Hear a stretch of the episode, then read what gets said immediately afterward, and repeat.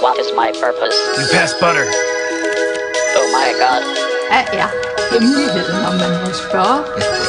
Det er en lang historie, fru Jul. Der har ved Gud ikke været lutter lavkage og dans på roser. Let's go see if we can make this little kitty purr.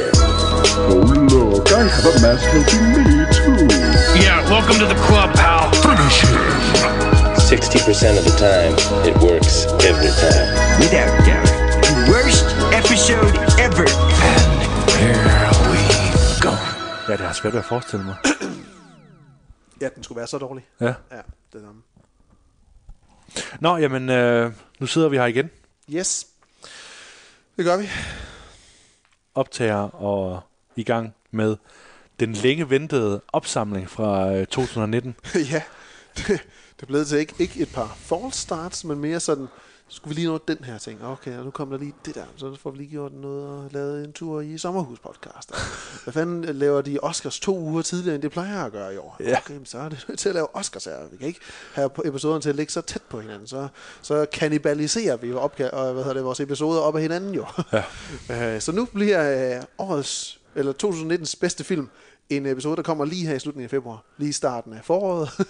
så øh, hvis der er nogle film, man ligesom tænker, at man ikke har noget at se, så, så kommer de her med gode bud. Ja.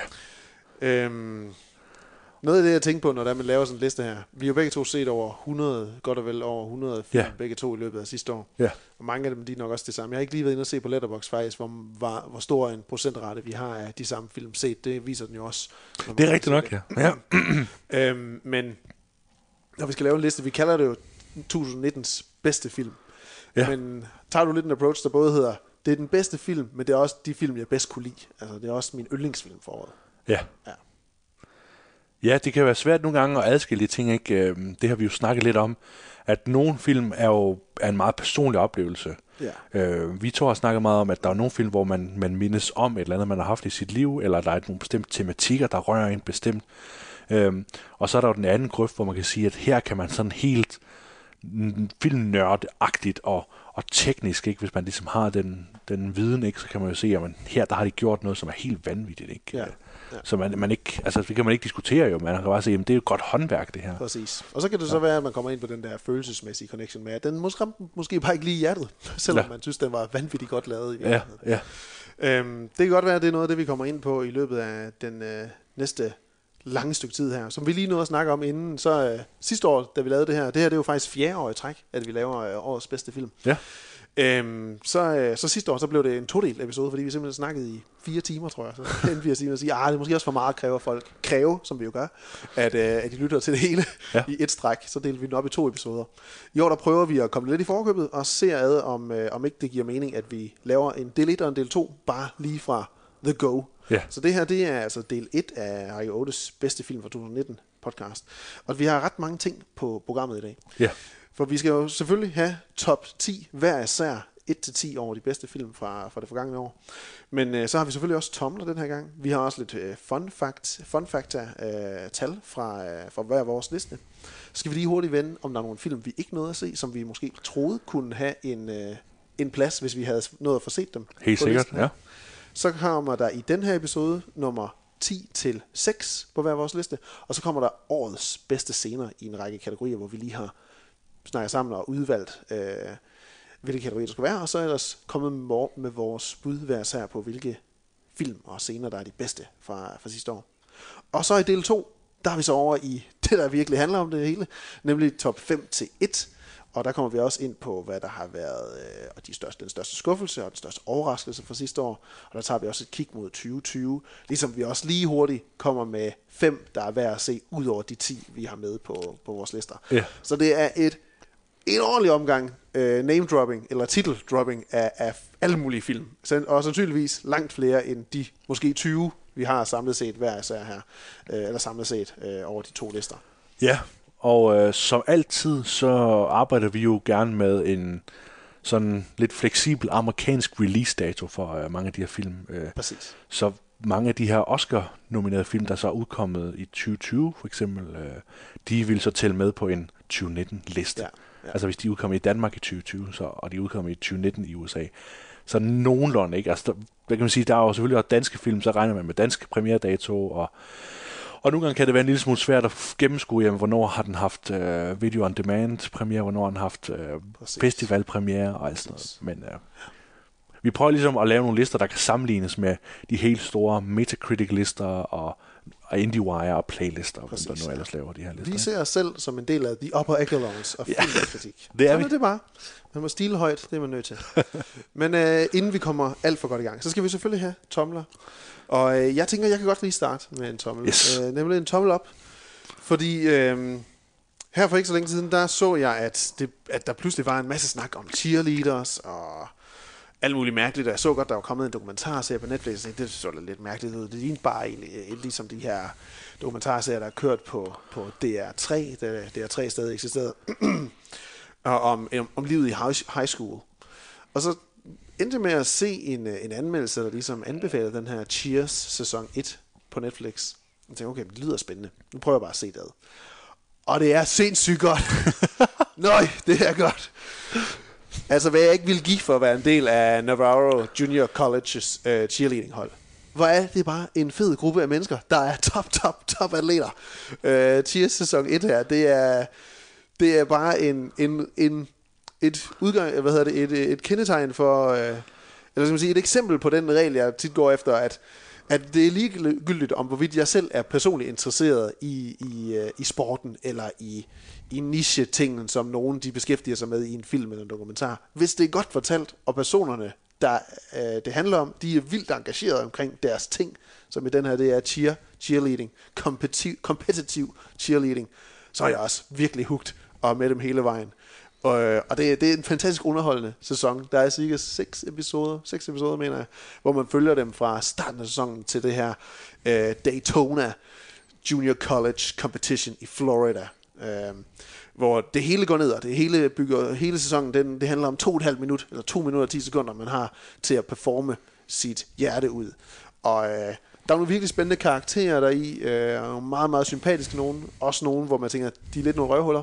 Men det er bare sådan et, det, det er et blik ind i et college-liv øh, med unge mennesker, og øh, det, den er virkelig værd at, at anbefale at se, også hvis man ikke har den fjerneste interesse i cheerleading eller konkurrencepræget cheerleading. Det er virkelig, virkelig underholdende. Så Cheer sæson 1, en øh, kæmpe tommel op. Øh, generelt så er jeg lige her efter, når vi kommer, det plejer jeg også, gjorde også sidste år, når vi lige kommer oven på, på øh, hvad skal man sige, filmmania-delen, af, som lige er i afslutning, eller i starten af det nye år, for at få catchet op på de film, man ligesom skal have set, eller vi ligesom skal have set, der plejer jeg lige at cool down med lidt serier. Så lige i øjeblikket så er bare både Cheers og Mr. Robot og The Outsider. Så lidt forskelligt for lige Hvad at det? Cheer? Ja, Cheer? Cheer. Ja. C-H-E-E-R på Netflix. Det er blændende dokumentar. Og så fandt jeg så også ud af, at dem, der har skabt serien, det er også nogle af dem, der har lavet nogle af de her high school serier, som man blandt andet har kunne se på DR3 i sin tid. Så det er derfor, den, den virkede lidt genkendt. Jeg, jeg skal helt klart se det, og, og jeg har også bare en forventning til, som du siger, det er, at det er lige præcis så spændende og interessant at følge en, altså en, en flot og interessant vifte af, af spændende figurer, som har Ja, ja, lige forskellige baggrund, baggrund for at være med i det her. Øhm, og det er jo mest fordi, at jeg kender jo ligesom godt de her serier, ikke? og jeg har jo set Last Chance You, ikke? selvom jeg ikke har øh, den største interesse for amerikansk fodbold, så var det alligevel fedt at følge, Ja. ja. fordi det er sådan nogle meget farverige figurer, der er med i det der. Præcis. Jeg forventer, nok, det er lidt det samme. Det er nok noget af det samme her, det Ja. tror jeg.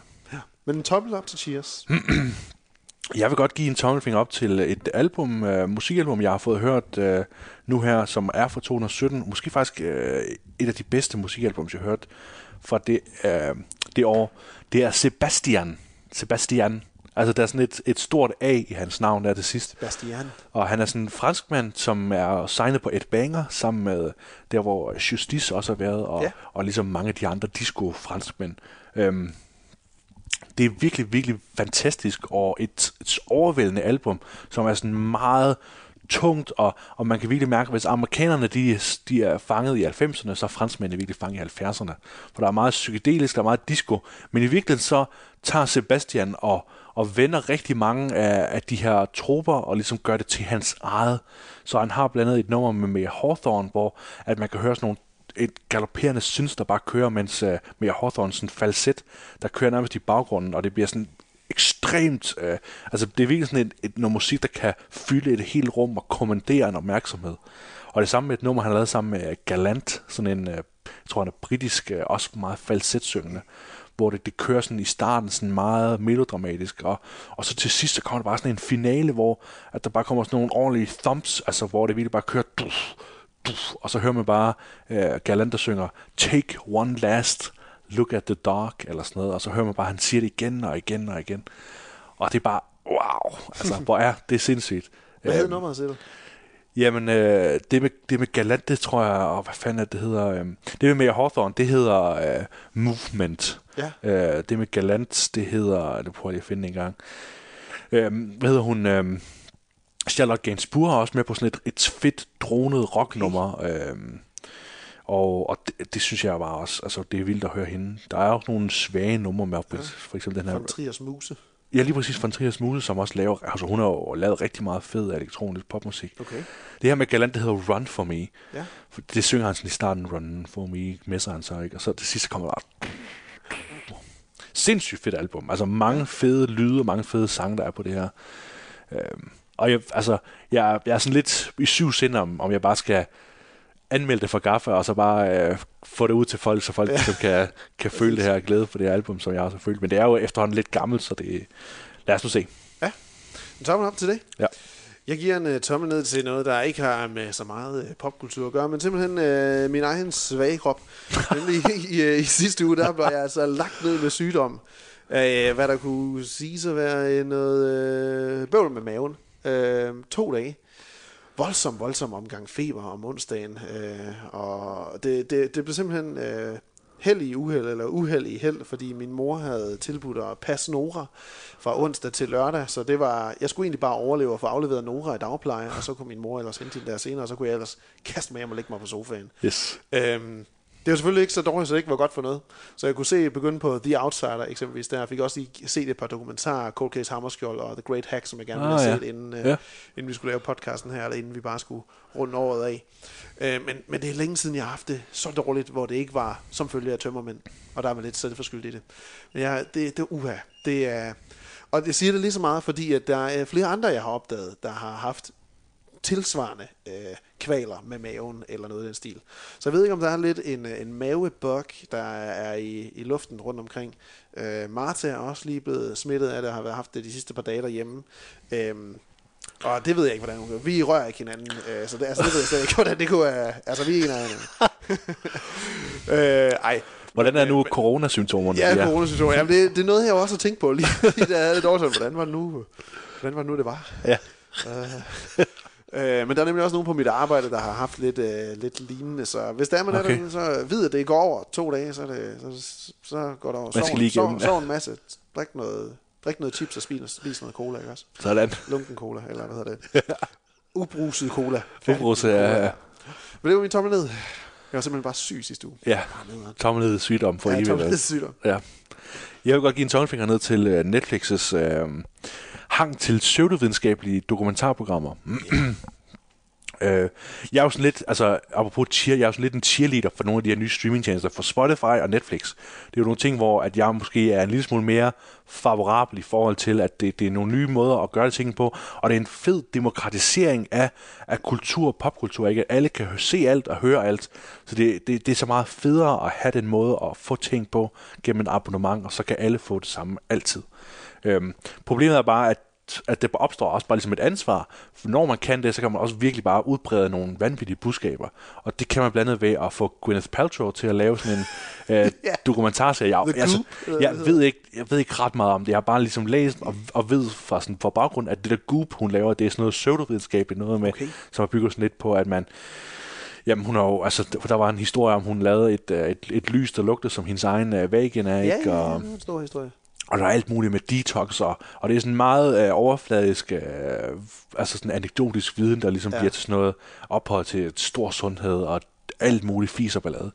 Øhm, Det er sådan noget, der ligesom birther anti-vaxxers. ja, det, det er det totalt ikke. Altså, det birther i hvert fald folk, der har deres helt egen perspektiv på, hvad der er videnskab, og hvad der ikke er videnskab. Ja, og, ja. og det, det, altså, det er jo sådan, det er et perfekt eksempel på det postfaktuelle samfund, at vi kan bare tro på hvad som helst, og så håbe på, at det virker. Lige præcis. Øhm, og så, så læste jeg også lige Morten Elsø, han har jo så lavet et, øh, en, en fin blogindlæg, hvor han lige bunker den her Game Changer, som jo også er sådan en dokumentar, der har været kæmpestor, fordi det er jo at netop vist, eller netop prøver at argumentere for, at man sagtens kan blive super stærk og leve et mega fedt liv som, øh, som veganer eller vegetar. Ja. Øh, og det er James Cameron, der har produceret det, og James Cameron han har tilfældigvis også lige sådan et, øh, et produktionsfirma, som laver øh, sådan nogle ærtemos-ting. Øh, altså, Nå, har han det? han har tilfældigvis også lige Nå, en, et, en, øh, en økonomi i, øh, i Kan veganer jeg vide, og om det kunne name-droppe som sådan noget ala unobtainium i Avatar? Ja. Ja, ja. Det er faktisk ikke unop, un, unop, unobtainium. Du kan godt få fat i det. Du kan på den her hjemmeside. Ja. Står der i credits. ja, det ville være perfekt ikke at sælge kan Unobtainium. Navi. Så altså, ja, der, der bliver jeg måske en lille smule øh, ærgerlig over, at, at Netflix de, øh, de ikke tager det samme ansvar, som øh, for eksempel Facebook jo prøver at gøre i forhold til fake news og alt det der. Ikke? At, at når man nu er så massiv globalt, som man er, så, øh, så har man også ligesom et ansvar for, hvorfor nogle informationer man videre sender gennem sin kanal. Ja. Øhm, Ja, det er i hvert fald noget, Ja. Netflix de er blevet punket meget på, og det de er nødt til at blive bedre til. ja. Øhm, tydeligvis. Noget, Og der- der, og der- snakker rigtig meget om The Great Hack. Ja. Og da jeg så, Nå ja, den, ja. da jeg så den, så følte jeg meget. Det her, det er sådan en, øh, den skal være en del af introkurset til nye folk på internettet. Du skal lige se den her, inden du begiver dig ud, så du ved lidt, hvad det er, der kan ske, hvis der, du begiver dig ud på internettet. det er rigtigt. Ja. Det er rigtig fint, ja. Er great hack, ja. Og altså Game Changer, der er mange i, det, i den dokumentar, lige mange ting, som er ligesom, det hedder cherry picking, hvor man sådan vælger de rigtige ting, der passer på ens argumenter. Det er sådan typisk dokumentargreb, og det, det har vi snakket om før, det er jo lidt af det, der gør, at jeg bliver en lille smule bekymret for mange dokumentarfilm, der i hvert fald har en helt klar agenda. Øh, der kan man sige sådan et dokumentarprogram som Cheer og, og Last Chance You, det er jo en helt, et helt andet dyr, ikke? Øh, Jo, jo. Hvor der hvor sådan noget som Great Hack og og hvad hedder det, uh, Game Change og sådan noget, der kan man måske være en lille smule mere bekymret, fordi man ved, at der er en, en, en hensigt, eller en, uh, en dagsorden, som du siger. Præcis. Det skal man jo altid være bevidst om, øh, Ja. særligt dokumentar, fordi det typisk har et, et lod i at fortælle en eller anden form for historie. Ja, Det var uh, Tomler. det nu var må vi hellere gå videre til, hvad det hele handler om, hvad vi samlet her for, øh, for i dag.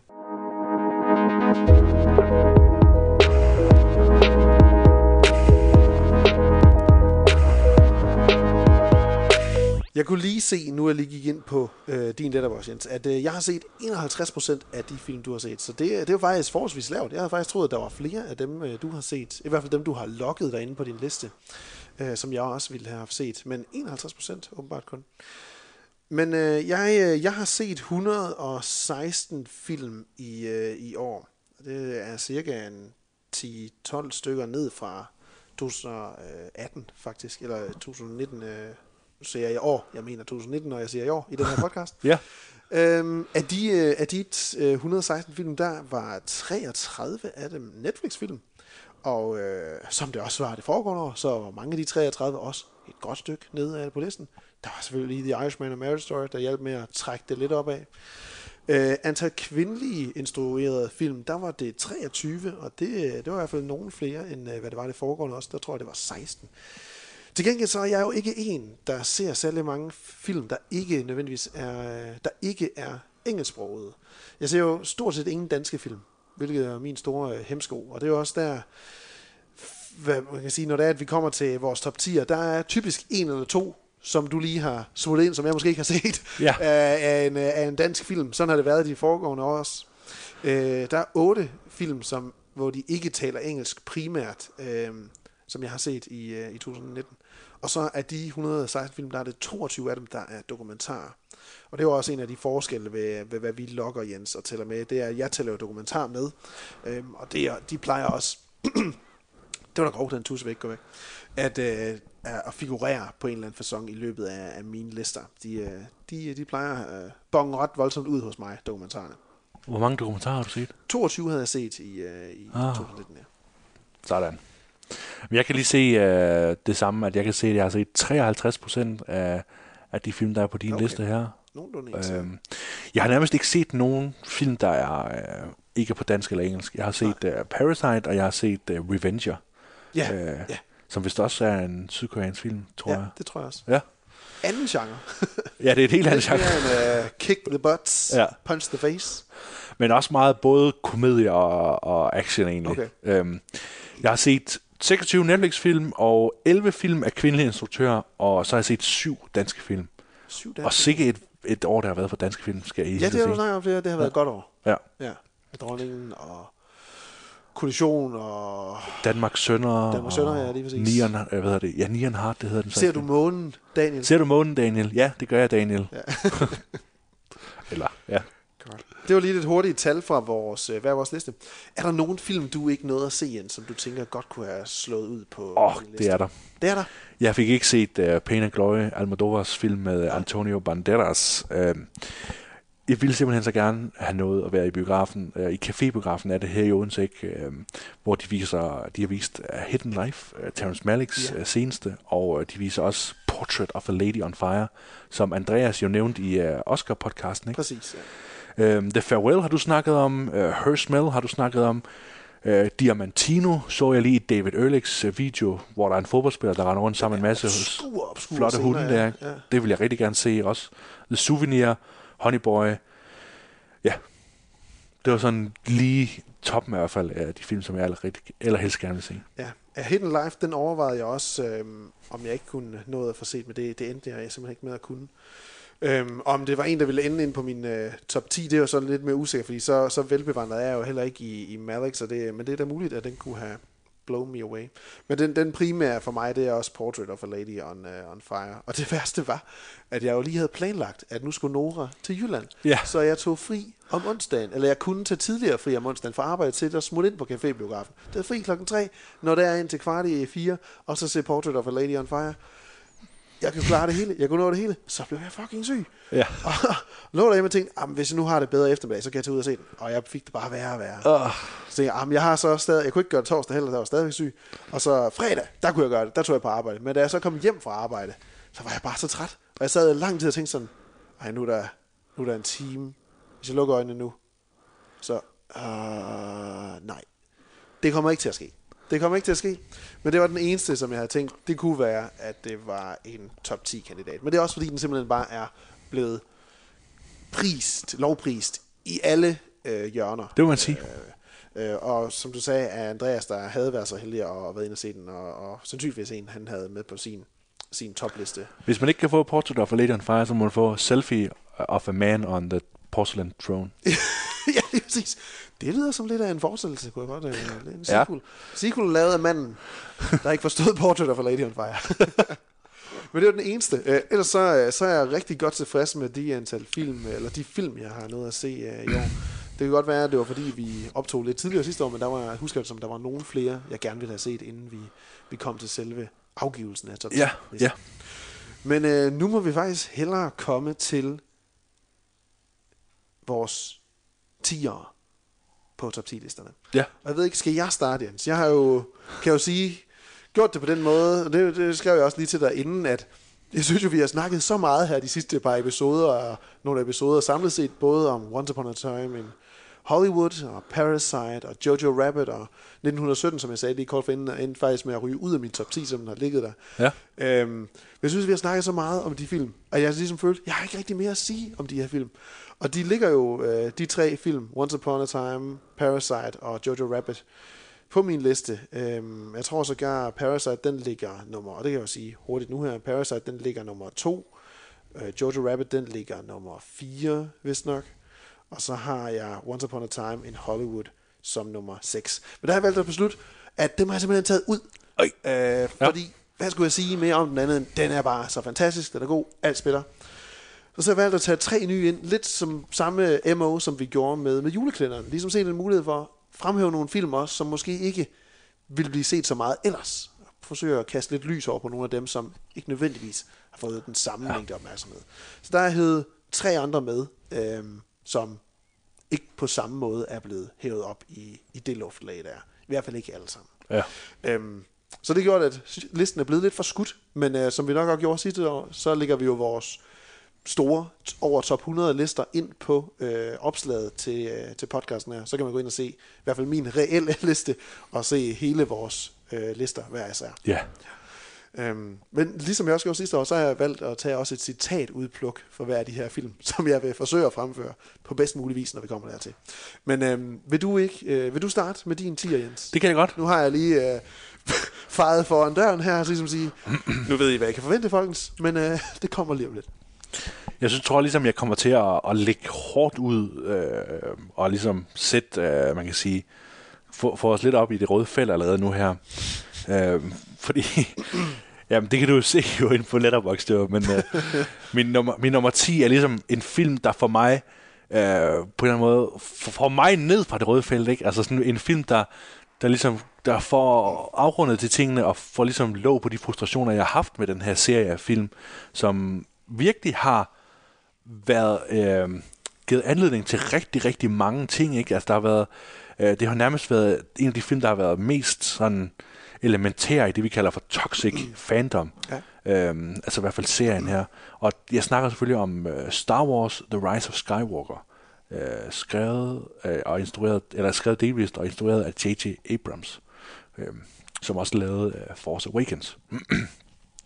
og jeg har bare, altså jeg har set den to gange i biografen, og, og, og vi har snakket om den, og jo mere jeg ligesom har reflekteret over det og snakket om den, så er jeg bare blevet mere og mere bevidst om, at der var virkelig en, en sær oplevelse i at se uh, The Rise of Skywalker, og det var virkelig som om at vende tilbage, altså endelig få, få komme frem til noget, hvor jeg synes ligesom, jeg kan lægge mig tilbage og tænke, ah, det var, så var hele sagaen måske i virkeligheden ret god, uh, hvor at op til nu, så har det været meget sådan, jamen, her var det måske ikke så godt, der Ewoks og, og Anakin Skywalker og, og Last Jedi og alt det der. Altså, der, der var mange ting, men det var ligesom om, at, at her der kom ligesom et punkt, hvor man tænkte, så kan man godt lige se det hele i et stort perspektiv, og så se, om det handler om at, at opnå sin skæbne, og fejle sin skæbne, og det sidst vælge sin skæbne i den George Lucas ånd, hvor man laver nogle cirkulære ting, og det hele afspejler hinanden hele tiden. Og på samme tid så er der masser af fede robotter og rumvæsener og maskiner og episke slag, hvor John Williams musik det bare blæses op og,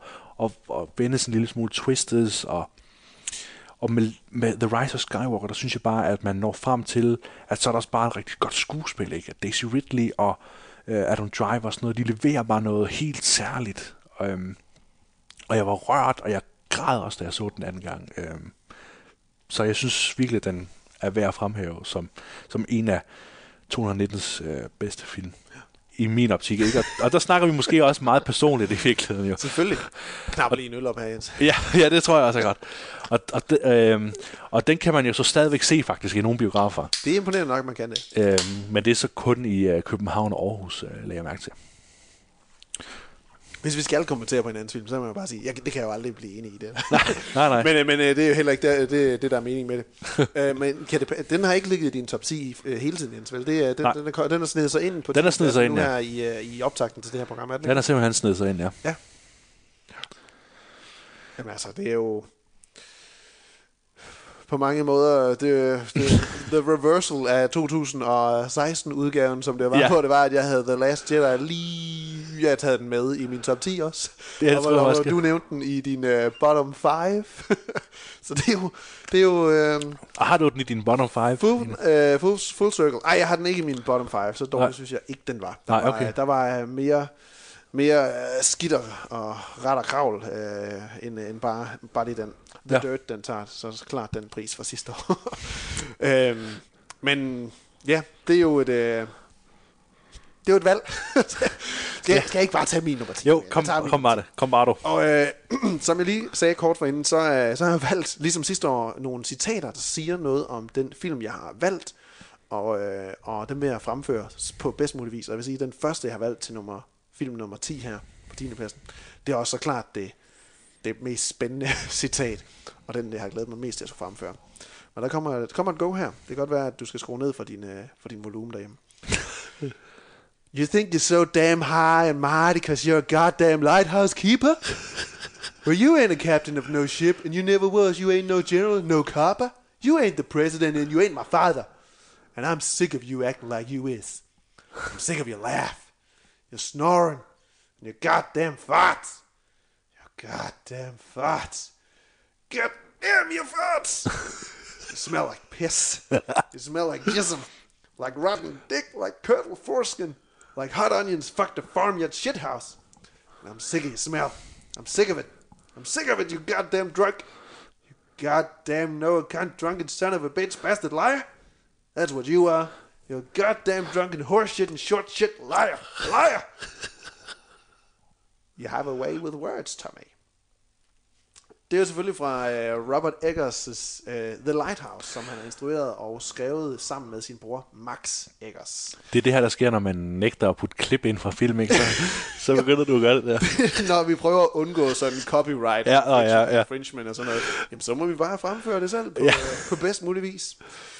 Øhm, det er The Lighthouse, en, en film, der er lige så underholdende, som den er urovækkende. Øh, når man træder ind i den her verden, som øh, Eggers han skaber rundt, rundt og i det her øh, fyrtårn, så bliver man nærmest del af en øh, fælles psykose med Ephraim og, og Thomas, spillet af Robert Pattinson og Willem Dafoe, og som vi også snakkede om i Oscar-podcasten, virkelig leverer øh, øh, prisværdige performances her. Øh, Dafoe vandt jo faktisk også en Independent Spirit Award for bedste mandlige birolle, netop for rollen her. The Hi- Meget velfortjent. Ja. Øhm, og når man er en del af den her fælles psykose, så oplever man lige sådan som, som øh, karaktererne gør, at tiden den nærmest forsvinder. Og det gør vores opfattelse af tiden som publikum også. Disse karaktererne de stiller undervejs spørgsmål ved, hvor lang tid de i virkeligheden har befundet sig der, og det sætter hele filmens handling og deres forhold i et større i et større, hvad hedder, i en større ramme, om man så vil sige. Fordi hvad er det egentlig, vi ser udspille sig mellem de her to mennesker? Øhm, for det er jo i virkeligheden en form for øh, magtkamp om herredømmet øh, og retten til at blive opslugt af fyrtårnets lys. Det er guddommeligt lys, det er åbenbarende lys. Hvad end der ligesom ligger i det her fyrtårnslys, så er det tydeligvis noget, begge af de her herrer, de længes efter. Øh, og kampen om at få ret til at, at modtage lyset, øh, lader også til at blive deres begges endeligt på en eller anden façon. Både, øh, både, hvis ikke fysisk, så i hvert fald psykisk. Øh, Udover det, så, øh, så, så er den jo øh, gudeskøn at, at kigge på i det her sort-hvide boksede format. Øhm, og Eggers brødrene, de, øh, de får indført en masse henvisninger til maritime myter og savn, jomfruer og døde sømænd, der bliver til måger, der vender tilbage for at tage hævn over dem, der måske gør, gør dem uret. Øhm, og alt sammen, det spændes bare rundt om det her igen destabiliserende forhold mellem to mænd, der hele tiden føler hinanden på tæerne, indtil de begynder at rive neglene af hinanden. Så The Lighthouse, det var en, øh, en kæmpe oplevelse, og en film, jeg glæder mig enormt meget til at se igen. Desværre ikke noget at få set den igen, lige til det her. Men, øh, men særligt scenen, som jeg læste op fra her, det er måske min, måske min yndlingsscene øh, fra året. Den er både øh, den er, altså klam at høre på, men den er også virkelig, virkelig sjov at se øh, Pattinson udføre. Og jeg tror måske, at hvis man er heldig, at The Lighthouse stadigvæk kan fanges i nogle udvalgte biografer rundt i Danmark. Det er rigtigt nok, det er jo sådan en, en rigtig øh, kæberasler af en film, ikke, hvor man, man ikke kan følge helt med, når man ser det første gang. Så derfor tror jeg ligesom, du har helt ret i, at det er noget, som er virkelig værd at se igen. Øh, fordi det, det er så vanvittigt, og så, så anderledes det, der sker. Ikke? Øh, og der er så mange ting, der ligesom bliver kastet op og oprikket rundt, og, og bliver meget uventet. og meget uventet komisk også. Øh, på, jeg har det, altså ifølge min letterbox, der har det på en 14. plads, The Ja. Lighthouse. Ja, hvem havde troet, at Robert Eggers, instruktøren af The Witch, ville gøre øh, Prutter det mest faldt fra halen komiske greb. Rent faktisk lykkes med at gøre det sjovt. Ja. Jeg får jo lyst til at se en eller anden obskur, ob, obskur selvfølgelig, men en eller anden form for komediefilm, som udspiller sig i gammel tid Ja. med nogle øh, ja, spøjs replikker, med instrueret af Robert Eggers. Det kan jeg i hvert fald godt tænke mig. Nummer 9 for dig, Jens. Nummer 9 for mig, hvis man går ind, øh, den her film, der kan ses på Viaplay, øh, hvis man går ind og finder øh, filmen, så, øh, så kommer det til at ligne en ret gængs komedie. Man ser ligesom, at The Rock han er med, og, og at øh, Nick Frost er med, og, og den er sådan rimelig, okay, nå, det, det virker sådan en hyggelig lørdagsfilm, ikke? Men øh, når man så egentlig ser den, så får man faktisk et, øh, et ret flot indblik i, i, i det at være et ambitiøst menneske, i en, øh, i, der kommer fra en lille verden, der prøver virkelig at, at make it big, øh, samtidig med, at man har nogen omkring en, der måske ved det en godt, der har nogle forhåbninger for en, og, og man ligesom skal leve med øh, alle de her holdninger til ens ambitioner på ens skuldre.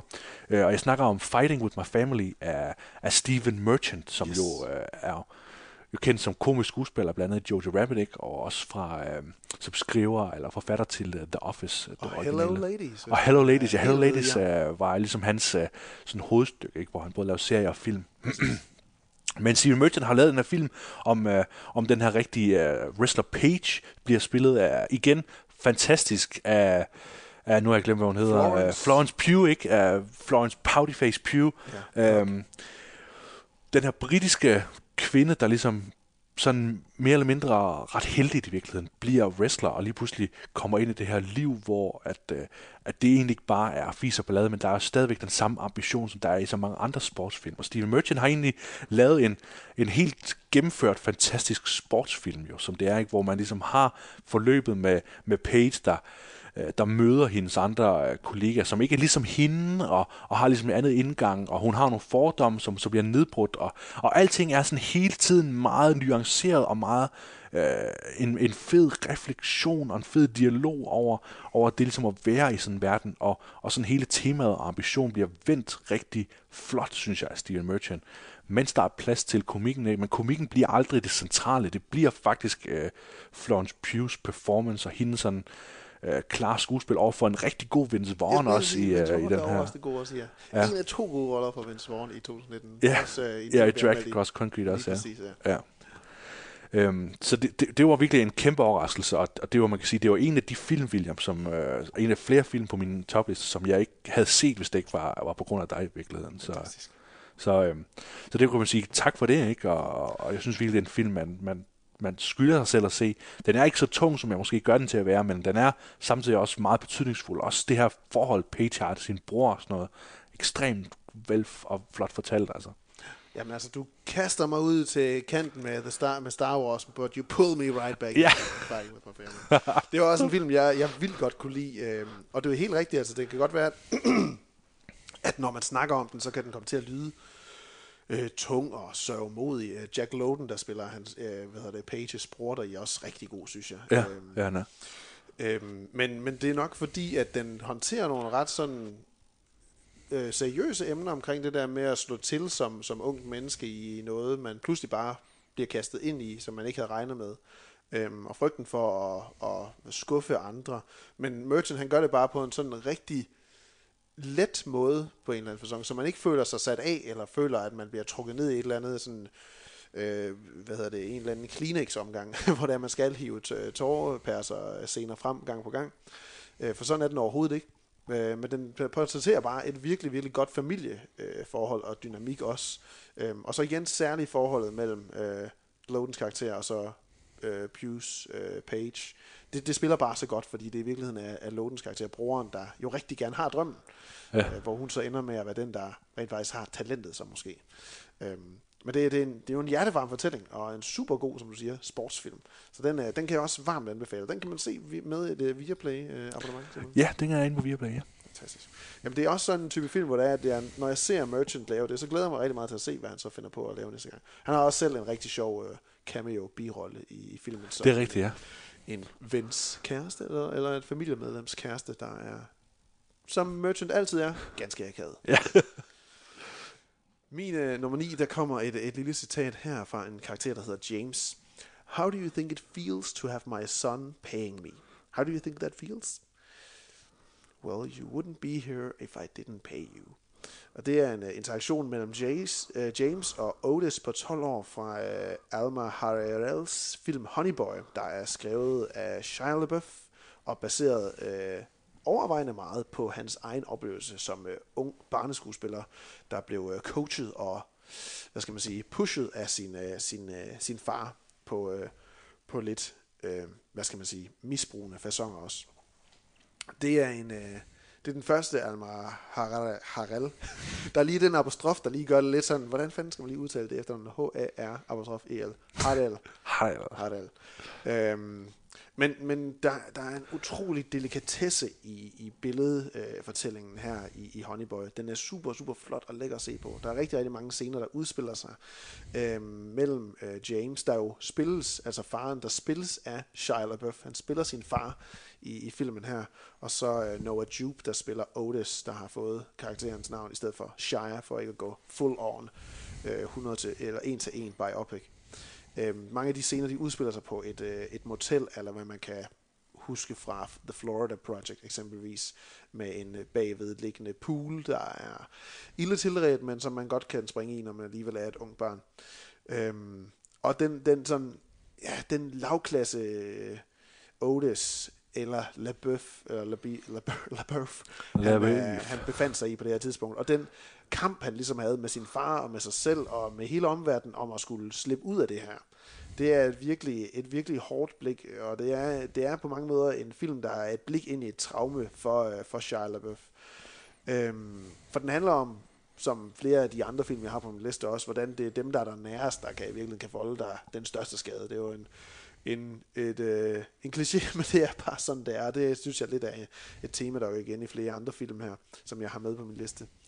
Øhm, Udover at vi har øh, hovedfortællingen, som det jo nok er, med, øh, med Otis på 12, spillet af New Jupe, som jeg synes også er blændende god her. Han er også med i A Quiet Place, og snart kan ses i A Quiet Place 2. Så, er det, øh, så bliver den koblet med øh, voksne Otis, der spilles af Lucas Hedges. Øhm, og de to de frem, sammenflettes rigtig flot og viser, hvordan den påvirkning og eftervirkning, det kan have for et barns oplevelser, hvordan det kan påvirke den voksnes fremtid og, og livs- og egen selvforståelse. Og Lucas Hedges, han er, han er en af de sådan mere spændende skuespillere, der overhovedet er derude, fordi han lader til at være en, der hopper direkte ind i, hvad end det skal være, og hvad end der bliver kastet øh, på hans spor. Øh, så sluger han det råt. Og her der får han virkelig en karakter, som LaBeouf jo er. Øh, han er, Shia, han er jo en, der er blevet meget mere end bare en skuespiller. Han er også blevet en meget kendt performance artist, der Ja. tit også altså, er i medierne for alle mulige forkerte årsager. Men han lavede, især i 2019 lavede han meget til at have hvad hedder det, turned over a page, som man kan sige på engelsk, og, og gået over på den anden side nu, og gerne vil dedikere sig mere til at lave, hvad skal man sige, anerkendt kunst, eller anerkendte film, og påtage sig roller, og større ansvar som kunstner og forbilleder også virker det til. Han havde blandt andet også med sine øh, medskuespillere fra Peanut Butter Falcon med på scenen til Oscarshowet og præsentere en pris. Øhm, og den rammer bare utrolig hårdt i den her todelte fortælling, fordi det er så tydeligt at se på Otis på 22, Lucas Hedges version, hvordan det er fortidens traumer er noget, han forsøger hele tiden at lægge låg på. Men, øh, men scenerne, vi følger med ham i, de er foregår på et, øh, et rehabiliteringscenter, øh, hvor, hvor han konstant bliver stillet over for øh, at skulle face sin fortid, og hvad det betød øh, at have den far, som han havde, og have de oplevelser, som han har haft. Øhm, og, og Hedges, han, han bruger, i, som jeg kom fra før, øh, slap før, han bruger virkelig øh, ideen om billedet, folkets billede af, hvordan Shia LaBeouf han er som persona og karakter, og måden han bevæger sig på. Så når man ser Lucas Hedges bevæge sig, så er, det ikke, så er man ikke i tvivl om, at det er Shia LaBeouf, han, øh, han imiterer på sin vis. Øhm, der er dog der er bare ikke lavet en dubbing, ligesom de gør i Bohemian Rhapsody, for alt. Han siger, det er sagt reelt set af Shia LaBeouf. ja, kan altid lige føre et stab ind til den fucking film. øhm, men men den, er, den, er, den er super, super god, og, øhm, og udover at, at den ligesom fokuserer meget på det her hårde forhold mellem øh, unge Otis og, og hans far, så er den ikke bleg for os at vise, hvorfor de godt kunne fungere, og hvorfor det endte med at gå galt for Shalbuff, inden det gik godt, fordi han er også en kærlig far, der forsøger at tage hånd om sin, sin dreng. Han har bare ikke han har bare ikke værktøjerne eller redskaberne til at gøre det på en ordentlig måde. Så derfor bliver det et meget misbrugsagtigt forhold, øh, som, som han også siger i citatet der, så, så, så tænker Otis ikke, at hans far ville være der, hvis ikke det var, fordi han, han betalte ham for at være der. Han er på sin vis øh, hans, hans guardian, altså hans værge. Øhm, og det er en enormt sårbar scene, og, og den er leveret og spillet enormt godt af, af Jupe og, og LaBeouf. Så Honeyboy, den vil jeg så varmt anbefale. Det er en af de film, som er kommet ind som følge af, at der lige var tre andre film, der røg ud af dem, vi har snakket meget om. Mm. Og man kan ikke se uh, Honey Boy i biograferne lige nu, eller på streaming. Den havde en, en kort periode her uh, lige efter nytår, uh, hvor man kunne se den i biograferne. Men det er min, uh, min nummer 9. Ja. Honey Boy. Jamen, øh, jeg vil glæde mig til at se, om jeg kan fange den øh, på en streamingtjeneste, eller øh, på nogen anden måde i den nærmeste fremtid. Det skal du gøre. Min øh, nummer 8 er også en film, William, du har øh, Let My On To. Fantastisk. Let Me On To.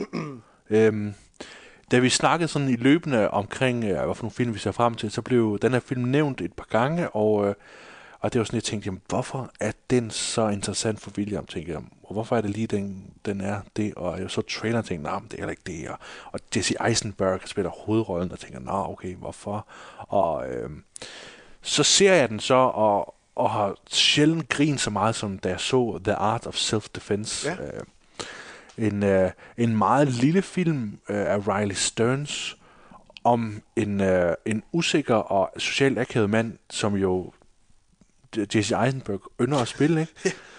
øhm, Han nailed down ja, den definitive performance for det. der ligesom bliver... Øh, ja, der på, der på mange måder bliver lokket til og draget ind i det her øh, meget øh, regeltunge og maskuline univers af, af karate, øh, ja. tror jeg det er, ikke helt specifikt. Og, og det udvikler sig bare på en vidunderlig og sådan helt sortkomisk, sådan helt øh, tør sortkomisk takedown af maskulinitet. Ja. Hvor jeg bare tænkte, ej, det er altså bare fint, ikke? Og det er en sjov måde at gøre grin med, med, med det her miljø på, at, øh, at, at man kan sige, det, der er nogle mennesker, der bare rigtig gerne vil holde fast i de her rammer og sige, sådan skal det være, og sådan skal det være. Og, og den her figur, øh, som Jesse Eisenberg spiller, bliver virkelig transformeret øhm, ved at lære, begynde at lære tysk og få en hund og prøve ligesom at tage over på det her You should listen to metal. Ja, hvis han får at vide, at han skal lytte til metal, og så sidder han virkelig stået super hardcore dødsmetal, lytter han til i Ja, sin bilen. hund ud af det, præcis. Ja. Øhm, og der, der, altså, der er. Der, det er da bare så enkelt. Ideen er bare så enkel, men så god og veludført af de, øh, de skuespillere, der er med. Uh, Imogen Poots, hun er god, Ja. og, og jeg tror, han hedder Steve Terrata, ham der spiller, øh, øh, hvad hedder det, Jojo-lederen der, som ligesom Nej, bliver... det er Alessandro Nivola. Nå, det er Nivola, ja, sorry, ja. Nivola, ja, han, Han er øh, fantastisk god. han er virkelig god også, ikke? Som, som den der helt regelrette og, og måske også en lille smule uh, lumsk lederfigur af den her dojo, som uh, Eisenberg kommer ind i. Det er klart en af de, de sjoveste film, jeg har set uh, sidste år. Jeg synes også, den, havde, den har en pointe i, uh, i, det her, i den her latterliggørelse af, af folk, der ligesom dyrker maskulinitet. Og det er jo også en, igen en personlig ting jo for, for mig. Jeg forestiller mig også lidt for dig, ikke? Altså, at man, at man vokser lidt op uh, i, i sådan nogle drengemiljøer og mandemiljøer, og, og nogle gange har en lille smule svært ved at se sig selv i, i det der sådan helt overmaskulin, øh, Ja. ja. at det skal, det skal være sådan helt specifikt, og man må helst ikke have for fine fornemmelser, fordi så bliver, det for, fodbold. så bliver det for femset. Spise Ikke? råbrød. Ja. Ellers bliver du aldrig stærk. Ja, drik nogle bajer. Lad være med at drikke alt det andet. Det skal være bajer, og så skal du have noget kød, Ja. og så skal du se noget Kan du drikke fodbold. og, og du skal se nogle actionfilm, og, og sådan noget der. Ikke? Og hvad, kigger du på kunst, er, er du, er du femset, eller hvad? Og sådan noget. Ikke? Ja.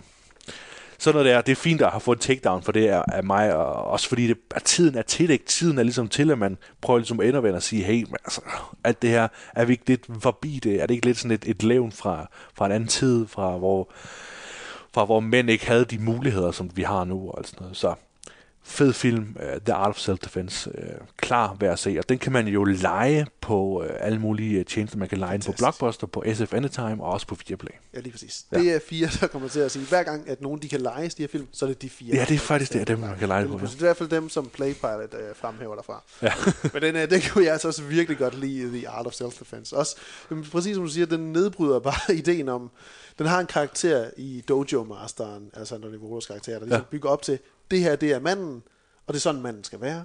Og det får han Jesse Eisenbergs karakter overbevist om også, så han ligesom ændrer hele sin, sit jeg og hele sin tilværelse til at passe ind i den ramme, øh, eller den form, som hans øh, master har, øh, har formet for ham. For så blot at finde ud af, at det var måske ikke den bedste mand at, at lytte til råd fra. Han var Ja. ikke helt, som han havde forventet alligevel. øhm, og det, det, den er super godt spillet, og, øh, og, og, og Stearns, han har øh, sådan en spøjst, rigtig, sådan, rigtig indie-følelse i måden, han, han anvender kameraet på, med lidt, lidt sjove zooms og framings og sådan noget. Øhm, jeg hørte en, en, et interview med, med Stearns, hvor han snakker om den her scene, som man ser, hvor at Eisenbergs karakter, han vil ud og købe et skydevåben, fordi nu, øh, nu føler han, at han behov. Han, hele grund til, at han vil starte i til karate, er, fordi han bliver overfaldet, og, og jo direkte truet på sin maskulinitet. Øhm, og så, så vil han også ud og have et, et skydevåben for at kunne forsvare sig. Og det, det bliver filmet i en rigtig øh, skydevåbensforretning. Øhm, som Stern siger, så er ja, Eisenberg er skuespilleren. Ham, han står og snakker med cashieren. Han er selvfølgelig også skuespiller. Men ellers så var dem, der ejede butikken jo faktisk en del af den her scene. Bare var i baggrunden, der stod bag ved kameraet så med. Og han var sådan lidt, Stern, han var lidt ubevidst, altså øh, ikke helt bevidst om, hvor, hvor, om de ville føle sig stødt, de her mennesker. Fordi at den scene, den fremhæver faktisk nogle sådan ret sjove, prekære sandheder omkring det at, at have skydevåben. Noget om, jamen altså, der er faktisk større chance for, at du dør, hvis det er, du har et skydevåben. Det skal jeg bare lige sige til dig, inden du køber den. Ja. Det kan sige han selv, der står ligesom og, og siger det. Og, og jamen altså, Ja, hvad siger han også? Jo, jo Eisenbergs karakter spørger, om han må få skydevåbnet med nu, og så, nej, nej, nej, nej, du skal, der, du skal lige underskrive her, og så går der lige, så skal de lige tjekke dig, og så får du den. Så du skal lige vente en, en uge med at kunne skyde dem, du gerne vil skyde. Fordi det er jo vildt det, han, han er ude på, det er Eisenberg. Han vil gerne have den her til at kunne skyde nogen, hvis der skulle ske noget, eller det er samme igen. Så den har sådan en masse, den har en masse nåle, den stikker lidt til, uh, uh, særligt det her, ja, hvad som du siger, er det egentlig nødvendigt? Er det ikke lidt nogle øh, allerede tærpede termer og temaer, som den kommer ind på? Men det er jo i virkeligheden nogle temaer, der bliver bragt op igen og igen her siden 2016 på en eller anden fasong. Ja, der opstår jo hele tiden sådan en modbevægelse, ikke, når man tænker, Ej, nu synes jeg, det er for meget med hende der Greta Thunberg, det der veganer og feminisme og alt sådan noget. Nu skal vi virkelig være rigtig mænd, ikke? Åbenbart, ja. Ja, jeg kan huske, at jeg stoppede til fodbold, fordi jeg gad simpelthen ikke have våde sokker længere, når vi spillede udendørs, og det var, det var regnvejr. der var et par kampe, hvor jeg kom i, øh, havde taget plastikposer på, fordi jeg synes, det var træls. Og så da jeg synes, det var træls, så tænkte jeg, nej, jeg stopper bare. det var ikke så vigtigt for mig alligevel. At spille, uh, spille højre bak, eller hvad jeg fik lov til at spille. Højre bak. Nej, jeg tror, jeg spillede midtbane. Min, øh, min 8. plads, det er en film, der, øh, som lige da jeg så den, faktisk indtog førstepladsen, så vidt jeg lige husker. Den, den var jeg rigtig, rigtig godt tilfreds med. Eller synes jeg var vildt underholdt øh, af. Og den, øh, den har jeg selvfølgelig også et, øh, et lille citat fra her, der, der udspiller sig mellem øh, hovedkarakteren via en øh, telefonboks i samtale med sin mor. I'm a homosexual. A pufter. A fairy queen. Well, say something. Oh, for God's sakes, I know that. I've known for years. you don't mind? Frankly, I don't care. But I'd rather you keep that sort of thing to yourself. I just hope you realize you're choosing a life of being alone forever. You'll never be loved properly. Og det er jo fra filmen af Rocketman, instrueret af Dexter Fletcher og skrevet af Lee Hall, der er der skildrer øh, livet af øh, legenden Elton John og Elton Johns musik, der er der, der, som vi snakker om, da vi anmeldte den, det gjorde vi jo sammen med Godzilla, King of the Monsters, because of course. Ja. Øhm, det er en film, der sådan bruger musikken til at bringe en eller anden sådan musikalsk, magisk realisme. Altså det bliver sådan det helt virvar af, af, af virkelig reelle scener, der pludselig bliver overtaget i, i fantastisk flydende overgange af, af sangene, der bliver inkorporeret på, øh, som en del af scenen i, i løbet af, af filmen. Og det, det, det føles så man føles i så gode hænder undervejs i filmen, fordi det er en, en fest at deltage i langt store dele af vejen, men, men så begynder filmen ligesom at, at dykke spadestikkene dybere, og, som den egentlig har gjort fra start af, ligesom lagt øh, trådene for, men først senere begynder den rigtig at trække i dem, for hvad det er, at Elton John som, som menneske, ikke bare som performer, har, har søgt igennem hele sit liv, men, men hele tiden har, har håbet på at kunne få i en eller anden form, som man jo rigtig kommer til udtryk, også i den samtale her.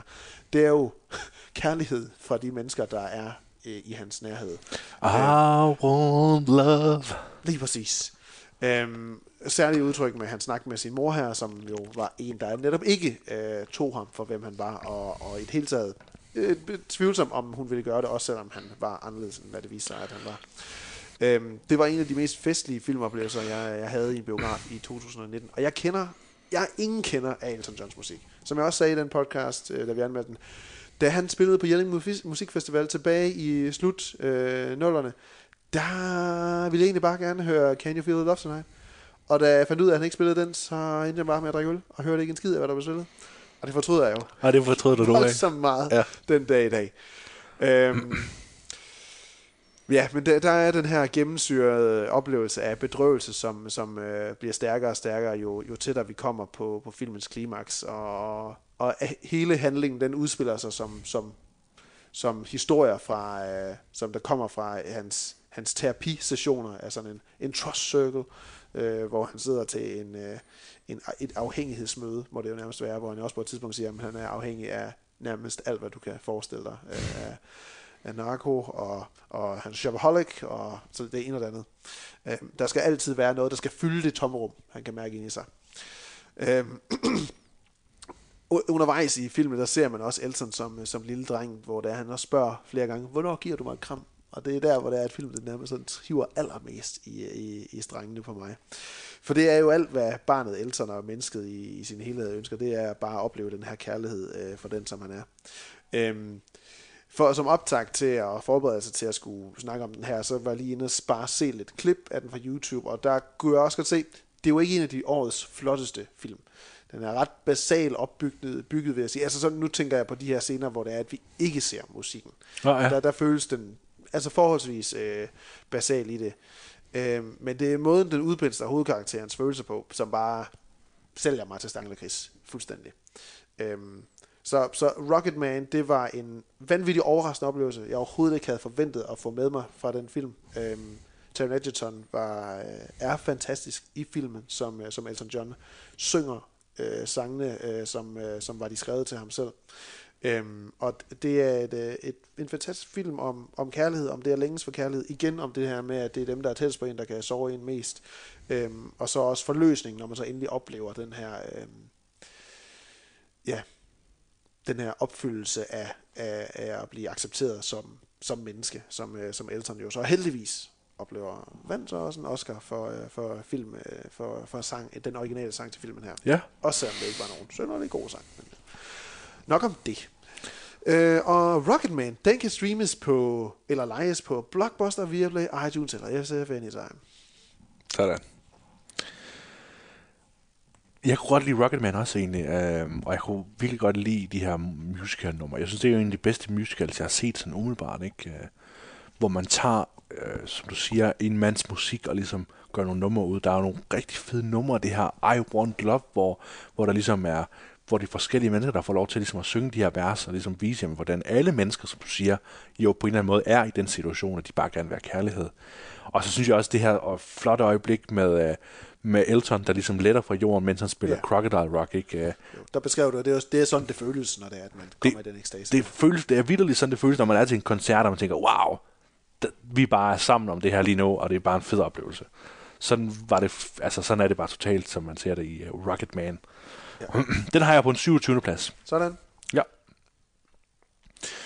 Og det er jo kun fordi, der har været så mange fantastiske film øh, i løbet af, Præcis, af 2019. præcis som vi har snakket om i et par podcasts, i hvert fald lige henkastet til, øh, henkastet henvist til, så er, var 2019 et rigtig, rigtig flot filmår, med virkelig, virkelig mange gode, øh, gode bud i sig. Ja. Øhm, min 20. plads. Jeg kan huske, øh, at, øh, at du lige, jeg tror, du tweeter på et tidspunkt, øh, at det kunne være rigtig fedt at få Lupita Nyong'o til at komme til Oscar-uddelingen, ligesom at, at lave lidt, at lave lidt, lave lidt gig med, at hun blev snobbet øh, som bedste skuespillerinde. Øh, og det tror jeg bare kunne være rigtig fint, altså at se hende lave Red en gang til med den her Yeah, i was dreaming for a long time. Altså den der vanvittige stemme, hun laver som det her, øh, det her mærkelige mm, spejlmenneske, der har boet under jorden og ligesom kopieret alle de samme ting, som, øh, som den privilegerede rigtige øh, øh, figur, som jeg ikke kan huske, hvad hedder. øhm, Adelaide. Adelaide, ja. Den rigtige Adelaide, som har ligesom kopieret alt det, hun har gjort i hendes liv, og bare på en bizarre, makaber façon, der har ligesom skabt en familie, der er centralpunktet for den her komediegyser af en anden verden, som Jordan Peele har lavet. Ja. Øh, en kompleks metafor, som kan sige rigtig, rigtig meget på en helt enestående, absolut enestående façon. Øh, jeg tror, det, jeg tror aldrig nogensinde, man kommer til at opleve noget så vildt som øh, en skuespiller, der danser ballet med sig selv, mens der er kaniner over det hele, og vi får en over, overdådig teatralsk udgave af Lunis' Five On It, der spiller de her voldsomme øh, violiner, der bare kører dun, dun, dun, dun.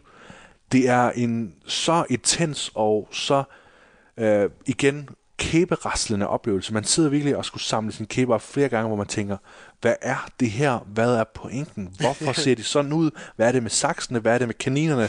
Hvad er det, jeg skal få ud af filmen? Ja. Og man kan gå ind på Reddit, og man kan gå ud på YouTube, og man kan læse utallige teorier, og folk, der ligesom har det ene med, jamen, The Other, og det er noget med, med slaveri, og det er noget med, med at, at, at bygge sit samfund på nogle andre, og alt sådan noget. Der er så mange ting, og forud af os, som filmen hedder, ikke Jordan Jo. Peels anden film kun, ja. øhm, der ville jeg have gjort ham til, til ligesom Ari Aster, altså sådan en, en ny garde af, af egentlig ikke bare gyserinstruktører, men, men sådan filminstruktører. Øhm, og den er, altså for mig længder bedre end Get Out. Altså, der, er- der, der er meget mere kød, og der er meget mere sådan nuancer, hvor Get Out var meget sådan en til en. Jeg, jeg har noget at sige, og I forstår det, fordi jeg har skåret det ud i pap for jer. Os er bare sådan lidt mere flot lavet på en eller anden måde, og, og interessant at, at dykke ned i. Ja, så det er en syvende plads til os, som øh, man kan se på øh, Viaplay, Blockbuster og SF Anytime, hvis man leger dem der. Yes. Jamen, jeg hopper direkte over i min øh, syver med citatet. If you want to get crazy, we can get crazy. Fordi det er også syv, øh, os jeg har på min syvende plads nemlig. også den, øh, den, øh, den fik jeg lige genset her efter nytår. Jeg sad en aften og tænkte, jeg har simpelthen, jeg har, jeg har simpelthen bare haft lyst til at se den igen øh, i så lang tid. Altså, den var vi inde og se sammen jo. Ja, vi var. Og jeg kan huske, den, det var jo en film, der kom rigtig tidligt i 2019. Og vi var inde og se den, og jeg kan huske, jeg var noget ængstelig om at skulle ind og se den, fordi jeg synes, at traileren var virkelig skræmmende. Og bare, bare plakaterne og billederne af, af øh, Nyong'o øh, i karakteren Red med de her meget åbne øjne og, og, og hele den her blanke, øh, det her blanke ansigt, hun havde fået make på sig. Det, der, var, der var noget gruopvækkende ved det. Og det så, så snart den her home invasion del øh, starter efter en 20 minutter af filmen, så øh, der var jeg også rimelig navlet til sædet af, hvad det, der skulle til at ske nu. Og på det tidspunkt, der har vi jo ingen anelse om, hvad, hvad det er, Peel han nødvendigvis prøver at sige. Fordi han har jo rigtig, som du siger, der er rigtig mange ting, han, øh, han kaster på banen i, øh, i, i os. Og det er så meget mere en eksperimenterende film, end Get Out, den også er. Øhm, og så snart hun kommer med den her øh, retlende, rastlende, øh, utrolig myrekrybende stemme, Ja. der, der, der, der var som om, at der tabte jeg lige øh, munden en gang, Ja. og var låst endnu mere, og ikke trak vejret i hele den tid, hvor hun startede med at tale. Fordi det var, det var, det var urovækkende øh, helt ind i, i, i, i, maven øh, at høre hende øh, tale der.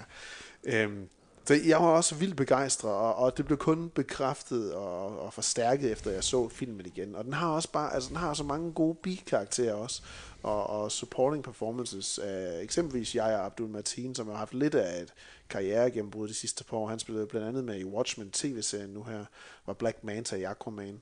Og så spiller han så hendes far her i de flashback-scener, vi får, mm. hvor det er, at uh, Adelaide, hun forsvinder uh, ved den her, uh, hvad hedder det, karusel karnevalsdel, der er nede på, på stranden i, uh, i Los Angeles. Um, og selvfølgelig um, uh, Duke, uh, og Duke hedder, hvad hedder han?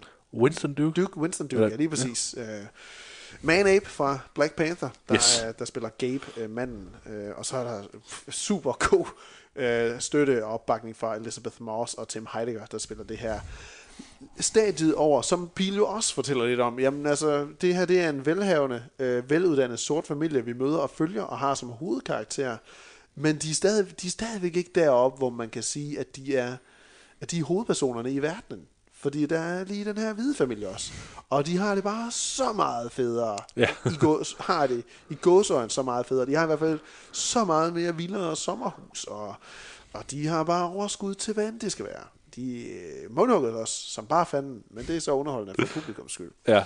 Øhm, men Pile, han, han udfordrer jo også bare os som publikum i vores sådan, forhold og syn på, på de svagere stillede i samfundet. Altså de gange, hvor vi til at starte med ser, og, og familien støder på hjemløse på stranden, eller en hjemløs, der tages ind i en ambulance, så, så både kaster han kameraet lidt væk, men, men forældrene, Adelaide og Gabe, de, de øh, dækker også øjnene, eller beder deres børn om at kigge væk også, fordi det er ikke noget, vi skal kigge på.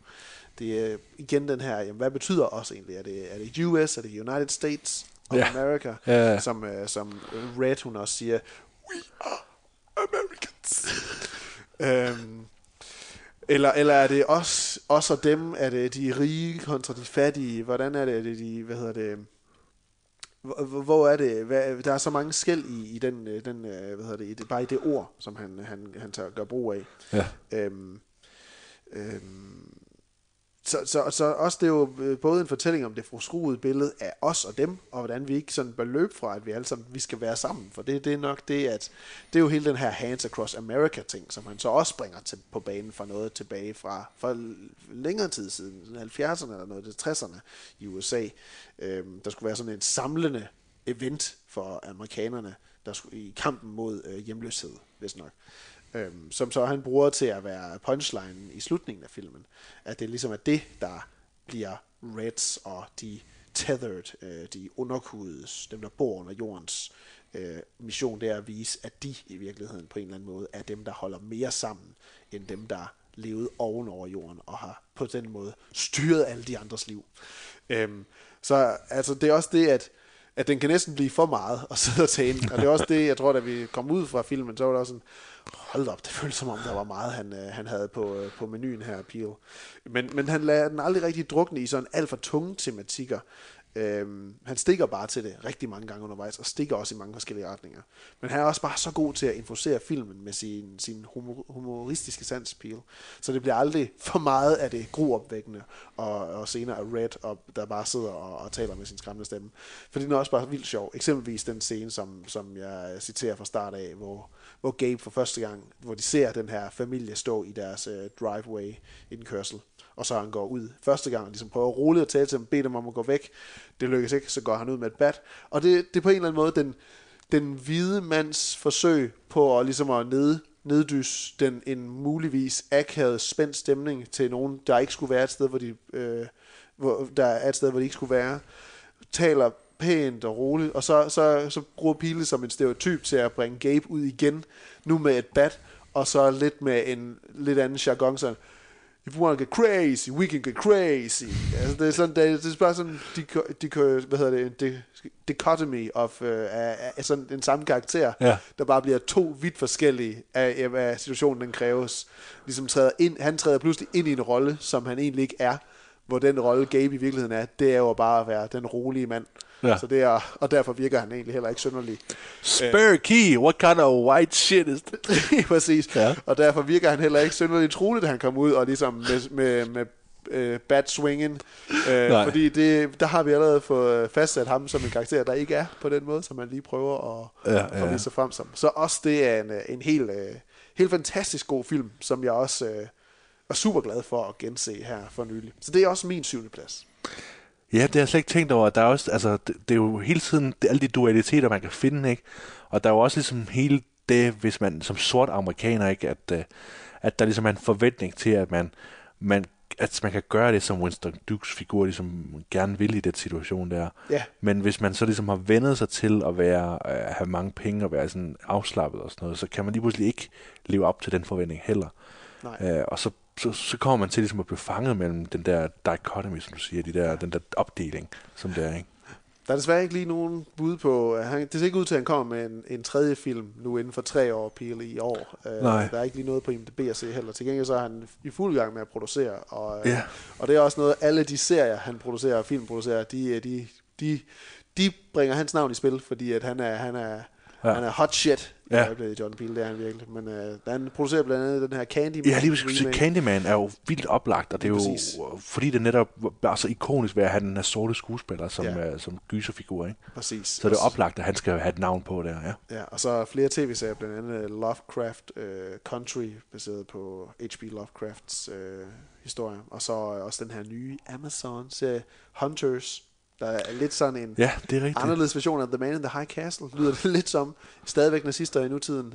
Um, lidt, spøj, lidt spøjs lyder den som. Og simpelthen med Al Pacino. Al Pacino, Logan ja. Lerman, Ja. ja. Spøjskast, ja. Det er virkelig spøjsgast. Så der kommer så i øvrigt, bare fordi vi lige er inde på serier, der bringer nazister frem til nutiden i en, i en anden tidsverden, Ja. eller verden, øh, så kommer der snart en HBO-serie også, The Plot Against America, hvor vi også har ja, nazister, ja. der på en eller anden måde har vundet. Så det, det, det er som om, at det føles som om, at nazisme det er på uh, on the rise. Har du lagt mærke til det siden 2016, Jens? Ja. Det virker som om, at tv-serierne de har taget det med ind også.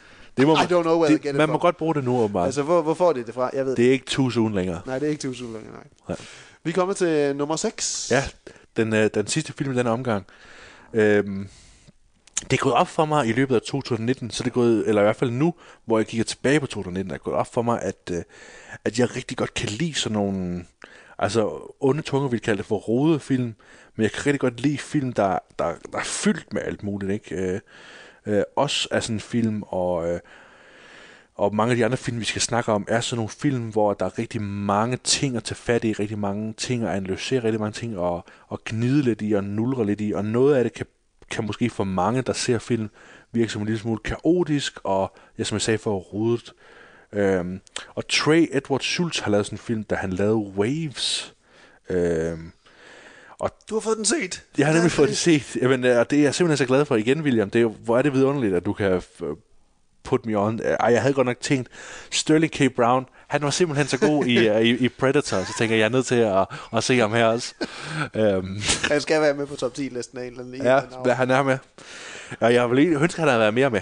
Ja. Det, det kan jeg sige Ja, med det samme. det, det altså, i, og det mærkelige ved Waves, det er også, at det, det er en rejse, sådan, sådan en, en, jeg jeg har mig selv ikke, hvor jeg først tænker, først tænker jeg, nå okay, det her det er Moonlight.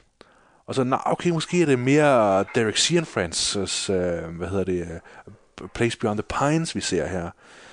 Og så tænker jeg, at det her, det er den perfekte double feature sammen med, øh, med Uncut Gems, fordi det er sådan en, en nedtursfilm. Men så, nå, okay, ej, den går alligevel lidt længere end Uncut Gems, og så, ja, okay, det bliver godt nok voldsomt også, og, så, og lige pludselig så er det bare, uff, så, øh, og så kan man mærke, ja, okay, det er derfor, den hedder Waves. Og så sidder jeg hele tiden og tænker, men hvorfor har Trey Edward Schultz lavet så sort en film? Altså, Ja, ja. Hvorfor har manden bag Comes at Night, hvorfor har han lavet en film fyldt med soundtracks af Kanye West og Kendrick Lamar, og, og så selvfølgelig også uh, Animal Collective, ikke, for ja, uh, Tame Impala. med det her øh, nærmest kun sorte cast. Øh.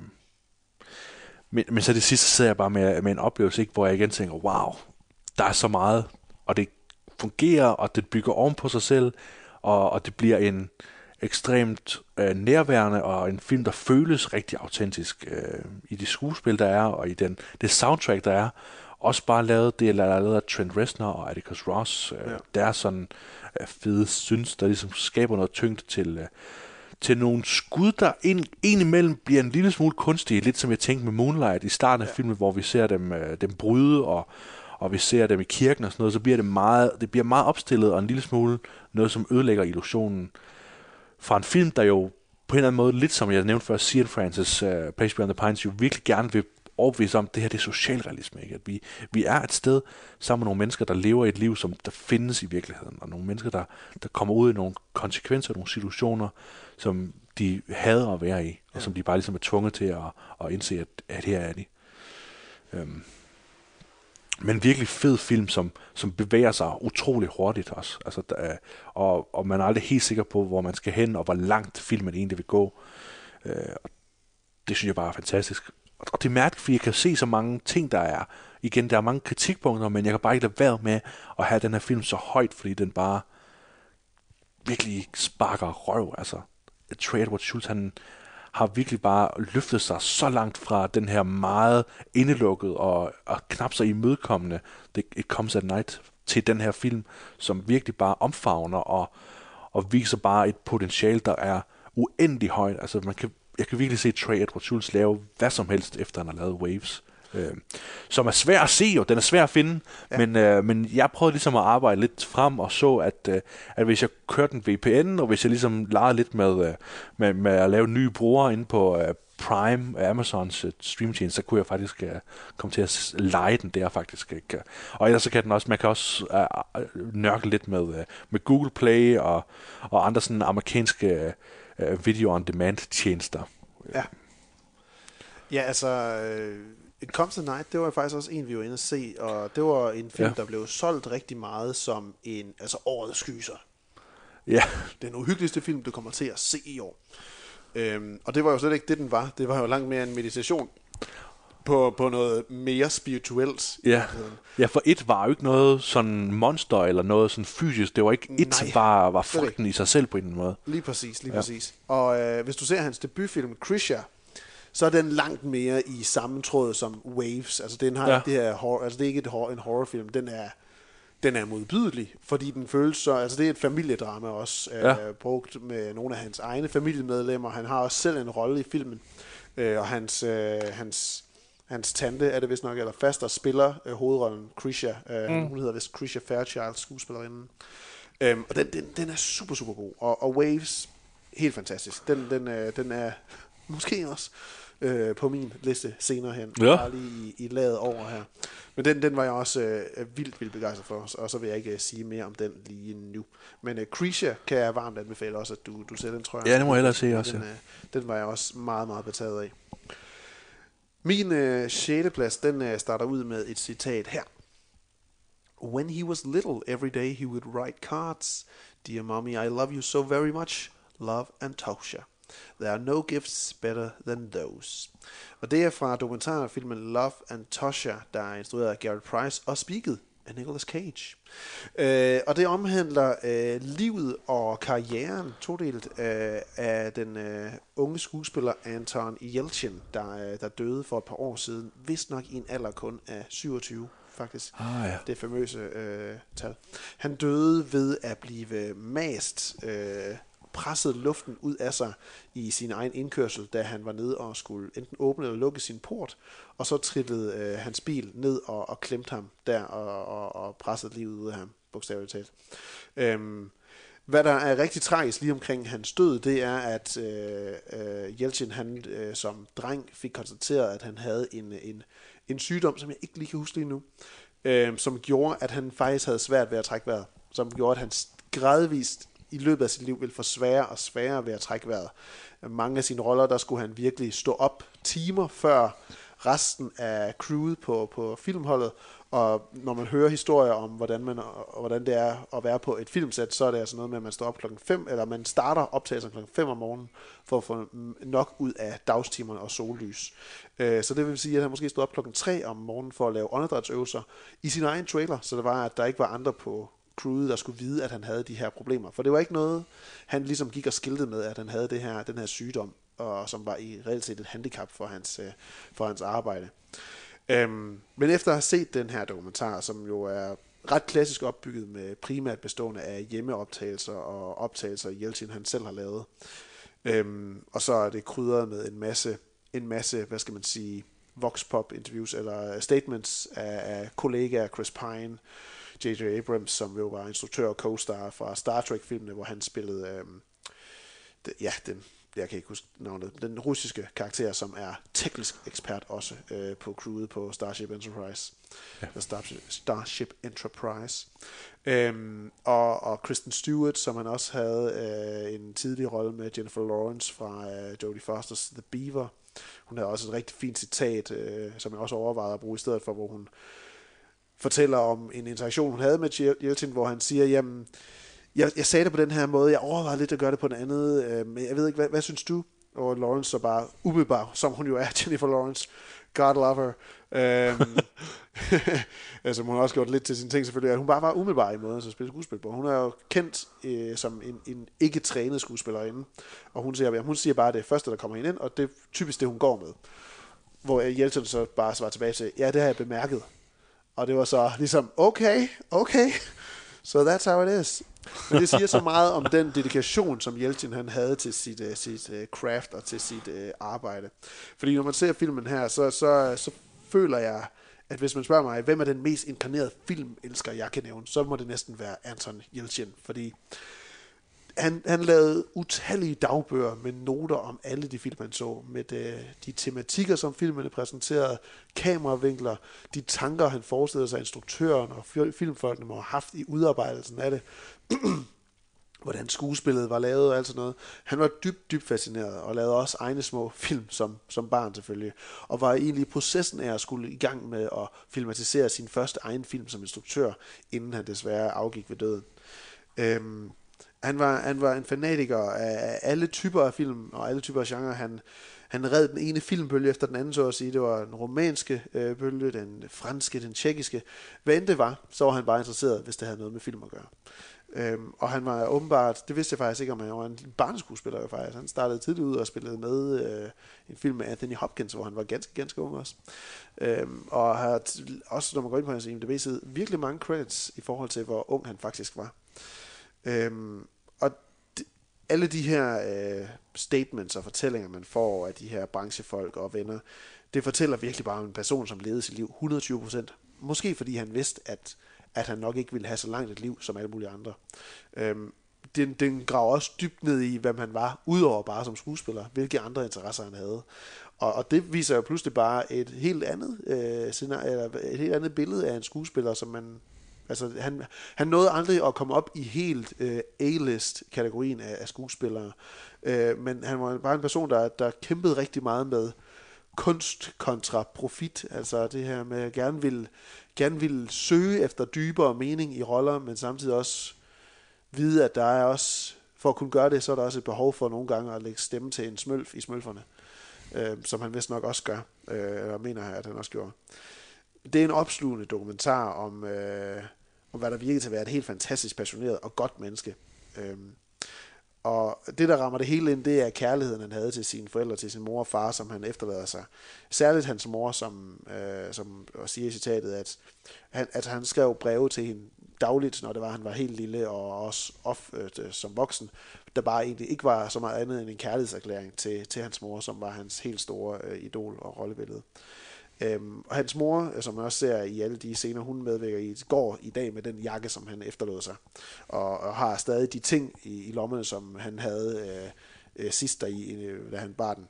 Det var, det var en, der virkelig øh, fik tårne frem i mig i den her. Fordi det, det er så hårdt at se et menneske, der lød til at have så meget mod på livet, men så blive frarøvet det på den mest ja, altså modbydelige kosmiske måde at presse luften ud, at få presset luften ud af sig, når han i forvejen havde en sygdom, der på et eller andet tidspunkt ville have taget luften fra ham.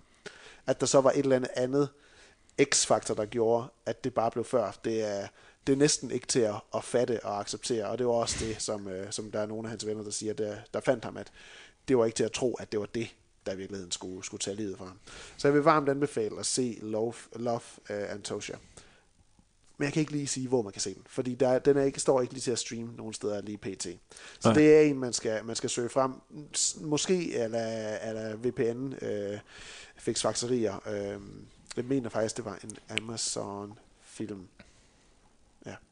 Men den er en, en fantastisk dokumentar. Øh, og ja, var man anbefale den, hvis det er, at man igen ikke nødvendigvis kender personen vildt meget, så, så får man dybt indblik i en øh, virkelig dedikeret filmperson, og, person, der havde et stort, efterlader sig et stort eftermæle i, filmverdenen. Ja, der var meget potentiale i, uh, i Anton Jeltsin. Der, ja. Ja, Jeg, bestemt. jeg husker ham helt tydeligt første gang, jeg ser ham i Alpha Dog, ikke? Altså, Ja. Den her unge dreng, der, der, der ligesom når at leve et helt voksenliv nærmest uh, på, på meget få timer, indtil han bliver til sidst uh, tragisk slået ihjel. Uh, sådan en rigtig historie også, ikke? Ja, Øh, ja. Det er også en rolle, der bliver været til. Ben Foster er også med og har et par statements derfra. Nå, fedt, Som ja. blandt andet også siger, at, at øh, Yeltsin han ville tage på nogle, eller invitere på nogle vilde ture i uh, the San Fernando Valley i Kalifornien, øhm, hvor de bare gik på opdagelse i, i lyssky, mørke gyder og tog billeder af alle mulige mærkelige øh, skidt og, og krat. Og som J.J. Abrams siger, at, at øh, hvis Anton tog øh, Chris Pine med ud på noget, og Chris Pine kom tilbage og sagde, that was some fucked up shit, så har Anton virkelig været langt ude og skide med nogle ting, han har, han har begivet sig ud med. Øhm, så det, det taler ind i, at han var en mand, der ligesom bare opslugte, spiste livet øh, i alle dens afskygninger. Ja. Så øh, den, den, den var, anbefaler jeg varmt. Det var vores øh, 10 til 6. Ja. Øh, inden vi runder den her øh, helt af, så, øh, eller inden vi kommer til del 2, så skal vi lige have øh, vores bud på nogle af de bedste scener fra 2019.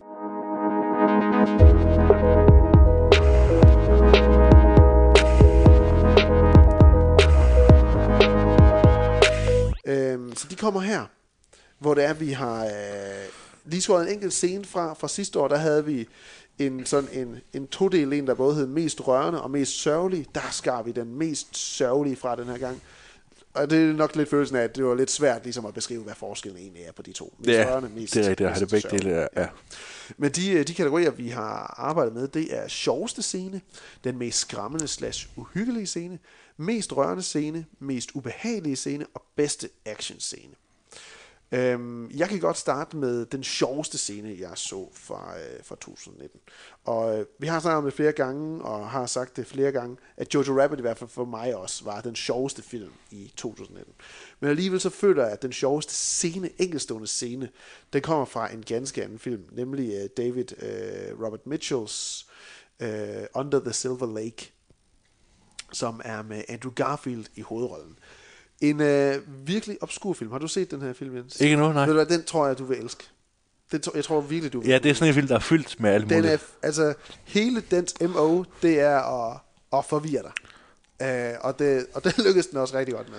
Øh, og man er lige så forvirret som Andrew Garfield, der er virkelig godt castet i hovedrollen her. Og han har jo lidt lavet en trade Edward Schultz, hvor han er gået fra noget meget enkelt og effektivt med Ja. et follows til at lave Mørkt, noget ja. helt sindssygt noget. Ja. Helt sindssygt. Fuldstændig egnet, ja. Ja. Det, det kan slet ikke sammenlignes med, med et follows.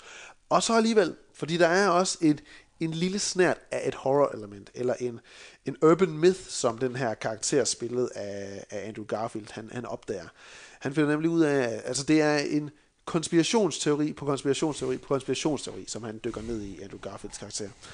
Og, øh, og der, der, der er en, på et tidspunkt, der opdager han et, øh, et, en, nogle videooptagelser i, hos en person, som er i sig selv en konspirationsteoretiker, hvor han ser, han, han, han ved, at den her person er forsvundet, så han er kommet ind i hans hus, og han ser de her videooptagelser, og pludselig ser han, ned ad gangen, der kommer der en meget, meget spinkel, nøgen dame gående, med en ret så foruroligende ulemaske på, og hun spangulerer i ordets reneste forstand ned ad gangen, på en måde, der er virkelig urovækkende. Så det er med sådan, hårene de rejser sig lidt i nakken og på armene. Og på et tidspunkt, der vender hun lige hovedet lige så stille og kigger op i kameraet. Og så forsvinder hun ellers ind i rummet, mens man bliver sat tilbage igen med Garfield, der sidder rystende og der som siger, hvad var det lige, jeg så der? Og hvad var det over for noget? Og hvor eksisterer den her væsen virkelig? Og, og som publikum er man selv, hvad, hvad i alverden foregår der? Det er ikke den scene, jeg snakker om. Den, scene- den scene, der er den sjoveste scene fra, øh, fra året og, og i the, Under the Silver Lake, den kommer senere, hvor det er, vi er igen er hjemme hos, øh, hos Sam. Der, havde, øh, hvis jeg bare lige har kigget mine noter, så kunne jeg se, at Andrew Garfield karakter hedder Sam. Han er hjemme, og så hører han noget puslen i hans lejlighed. Det er midt om natten. Øh, han står op og går ud i sit køkken. Han har, øh, han, han ved ikke rigtig, hvad det er, men han føler sig forfulgt på det her tidspunkt i filmen også. Og han kigger lidt rundt. Og, øh, og mens vi så ser ham træde ind i, øh, i hans køkkenalrum, kigger ud mod her, det er lidt en motelbygning, han bor i, kigger ud på fællespoolen, så cutter kameraet lige over til, til øh, køkkenøen, der er midt i hans køkken, hvor der lige er en lille låge, der åbner sig, og ud kommer ligesom et langt, spinkelt ben. Og der, der, der bliver det ligesom lidt grublende og lidt ubehageligt i kroppen, lige da jeg så det første gang. Og så kommer hun ellers helt ud. Man ser hovedet komme ud, og det er den her nøgne, tynde, tynde dame med en kniv, fordi hun er der for at slå Sam ihjel, og med en, øh, en ulemaske på. Og hun kommer op, og så cutter kameraet tilbage til Sam, som man nu ser bagfra, som om, at man følger hende her ulekvinden på vej hen imod hende. Så vender kameraet rundt, og nu ser man ulekvinden bag sig, bag ham. Og der lægger han så mærke til spejlbilledet. Han vender sig hurtigt rundt, kommer med et skrig! Og så kommer Ule, damen med tri, og hun løber ud af lejligheden. Det her, det er så afbrudt en scene, og, og, og det, der gør, at scenen er så vildt sjov, det er, at den bygger så meget op, den er så nervepirrende, og så bliver den forløst med det mest tøseagtige skrig for både Sam og Garfield her, og så den her øh, morderiske nøgne dame i en ulemaske. Det er, det er helt absurd. Det er helt, helt absurd. Og jeg genfandt lige scenen øh, her for nylig, fordi jeg skulle lige se igen, hvordan er det overhovedet, den er konstrueret. Og det er det, der gør den så sjov. Det er den her det her clash af to genrer, der pludselig mødes, eller forventninger til, hvad der skal til at ske, hvor det er, at øh, øh, Mitchell han cutter igennem og siger, at nu sker der noget helt andet, end hvad I nok lige havde regnet med her. Øhm, og det, der følger efter, det er så bare en videre udvikling af, hvad der ligesom har været i filmen hidtil. Men, øh, men scenen her, den er så eminent konstrueret, fordi den fuldstændig fordrejer din egen idé om, hvad der skal til at ske. Og jeg, altså, jeg, jeg måtte også se den flere gange, første gang jeg så den, og øh, grinte og grinte. Det var simpelthen, der, der, det skal jeg sige, der var ikke nogen scene, som sidste års uh, Thunder Road, øh, uh, 12 minutter lang intro, der fik mig til at græde af grin og, og havle af, af, af, af latter. Men, uh, men det her, det var, det var så godt, som det blev fra 2019. Stærkt alligevel. Under the Silver Lake, det var også overraskende, at det skulle være det sjove, eller hans sjoveste scene med sig i. Ja, jamen, altså beklager, det blev så lang intro, men jeg synes, der var meget... Jeg Der er, synes, meget, jamen, der er meget bygge op, der er meget bygge op, ikke? Ja. Øh, det er også sådan, humor er. Humor kan jo være lettelse, eller inkongruent, eller overlegnet, typisk præcis. siger man, at det, Det var nok en, en form for lettelse af, det, hvordan det... Ja, og meget inkongruens forestiller jeg mig i uh, sådan mærkeligt... Uh, Helt bestemt. Ja. øhm, jamen, min sjoveste scene, det var også, altså var det noget fra Jojo Rabbit, eller hvor var det egentlig, man kunne finde det? Øhm, men jeg, jeg falder alligevel med, at øh, øh, jeg kunne ikke helt finde ud af det, fordi jeg synes alligevel, at The Art of Self-Defense har to massivt virkelig morsomme scener.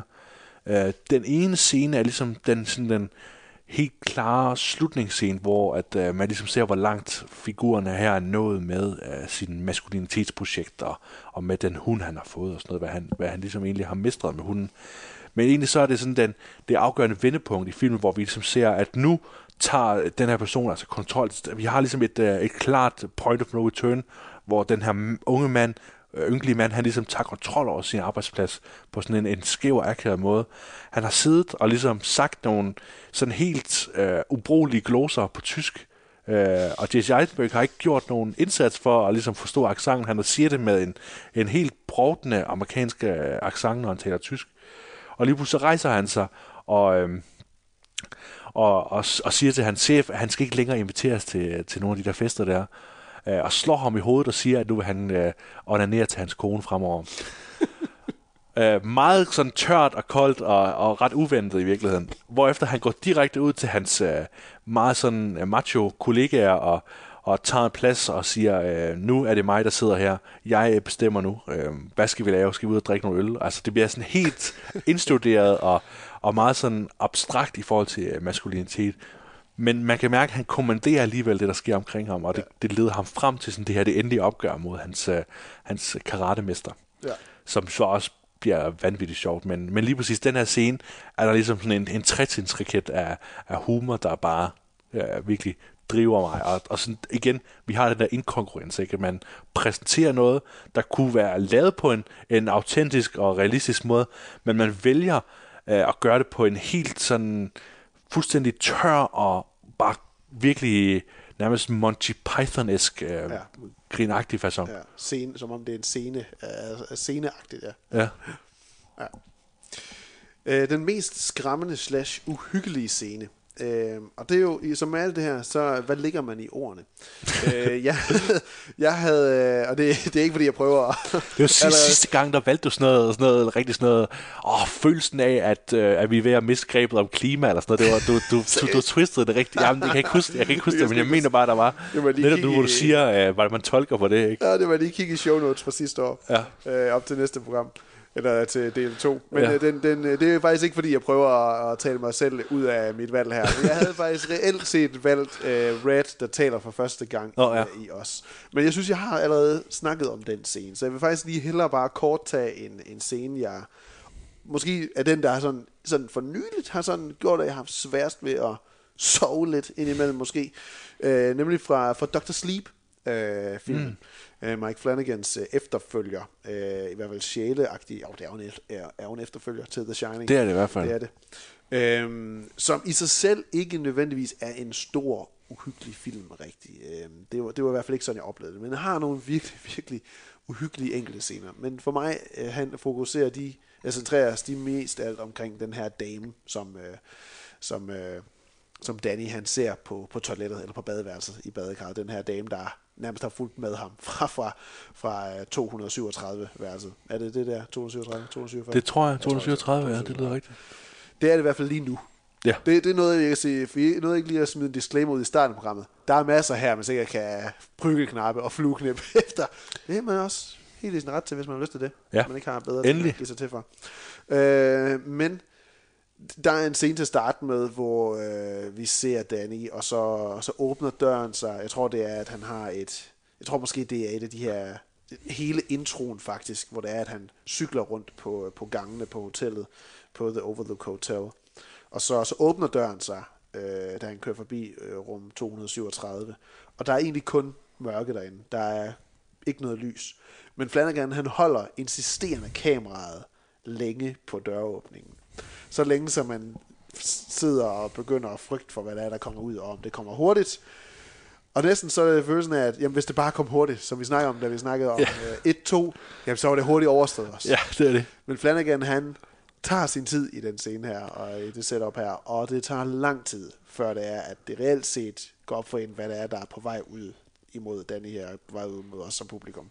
Og det er en ubehagelig, klam, øh, ja, øh, Øh, forrødnede øh, korps, øh, krop af en, af en kvinde, sandsynligvis. Øhm, det, det, den, den gav mig myrekryb, øh, lige præcis den scene her. Den, den går heldigvis ikke lige så øh, skræmmende igen senere, men selvom hun øh, bibeholdes i nogle senere efterfølgende i filmen, eller senere i filmen. Så lige den her, det er noget, jeg, jeg godt lige kan, lige kan få ind på lystavlen, når det er, at jeg vågner klokken to om natten, og der bare er helt stille, og døren står åbnet ud til gangen. Sådan. Er det Martes ma- morgenkåbe, der hænger der? ja. ja, det er det ikke også? Det er det. Jo. Er det det? Ja, det er det. Jo, det er det. Men øh, så, så det bliver mit valg for, øh, for den mest uhyggelige enkeltstående scene i, i 2019. Ja. Jeg synes egentlig, at Dr. Sleep gør meget af det, som jeg godt kan lide ved de nye et-film også, Andy Muschiettes, øh, at den ligesom leger lidt med, øh, med den frygt, der man har for, for sådan spøgelser, ikke? Og for, øh, og for de ting der, som, som måske vil en det ondt og sådan noget. Og, og, og jeg ville ønske, at Dr. Sleep-filmen havde været, været mere fokuseret og været mere sådan øh, spændt ind omkring det der, den der tematik, der er med, at, øh, at han jo netop på en eller anden måde overvinder de der øh, spøgelser, der, der hjemsøger ham, og hans, sådan, hans shine er ligesom er med til at, øh, og, og på en eller anden måde skifte mellem det der, og det, og det, det ville jeg ønske, at, der var, at det havde været mere tight. Øh, fordi der er nogle rigtig fede, sådan, og det bliver brugt rigtig godt. Flanagan er god til ligesom at, og, og hele tiden lege med vores forventning til, jamen, er, er, er det her sådan et, er det et, et godt øjeblik, eller er det et, er det et slemt øjeblik? Og, så, og mange af de her scener, hvor man ligesom ser de, de her shiner, de ligesom ser de her ja. spøgelser og går ind, og så skal de ligesom håndtere dem og sådan noget. Ikke? Præcis. Det er nogle fede scener egentlig.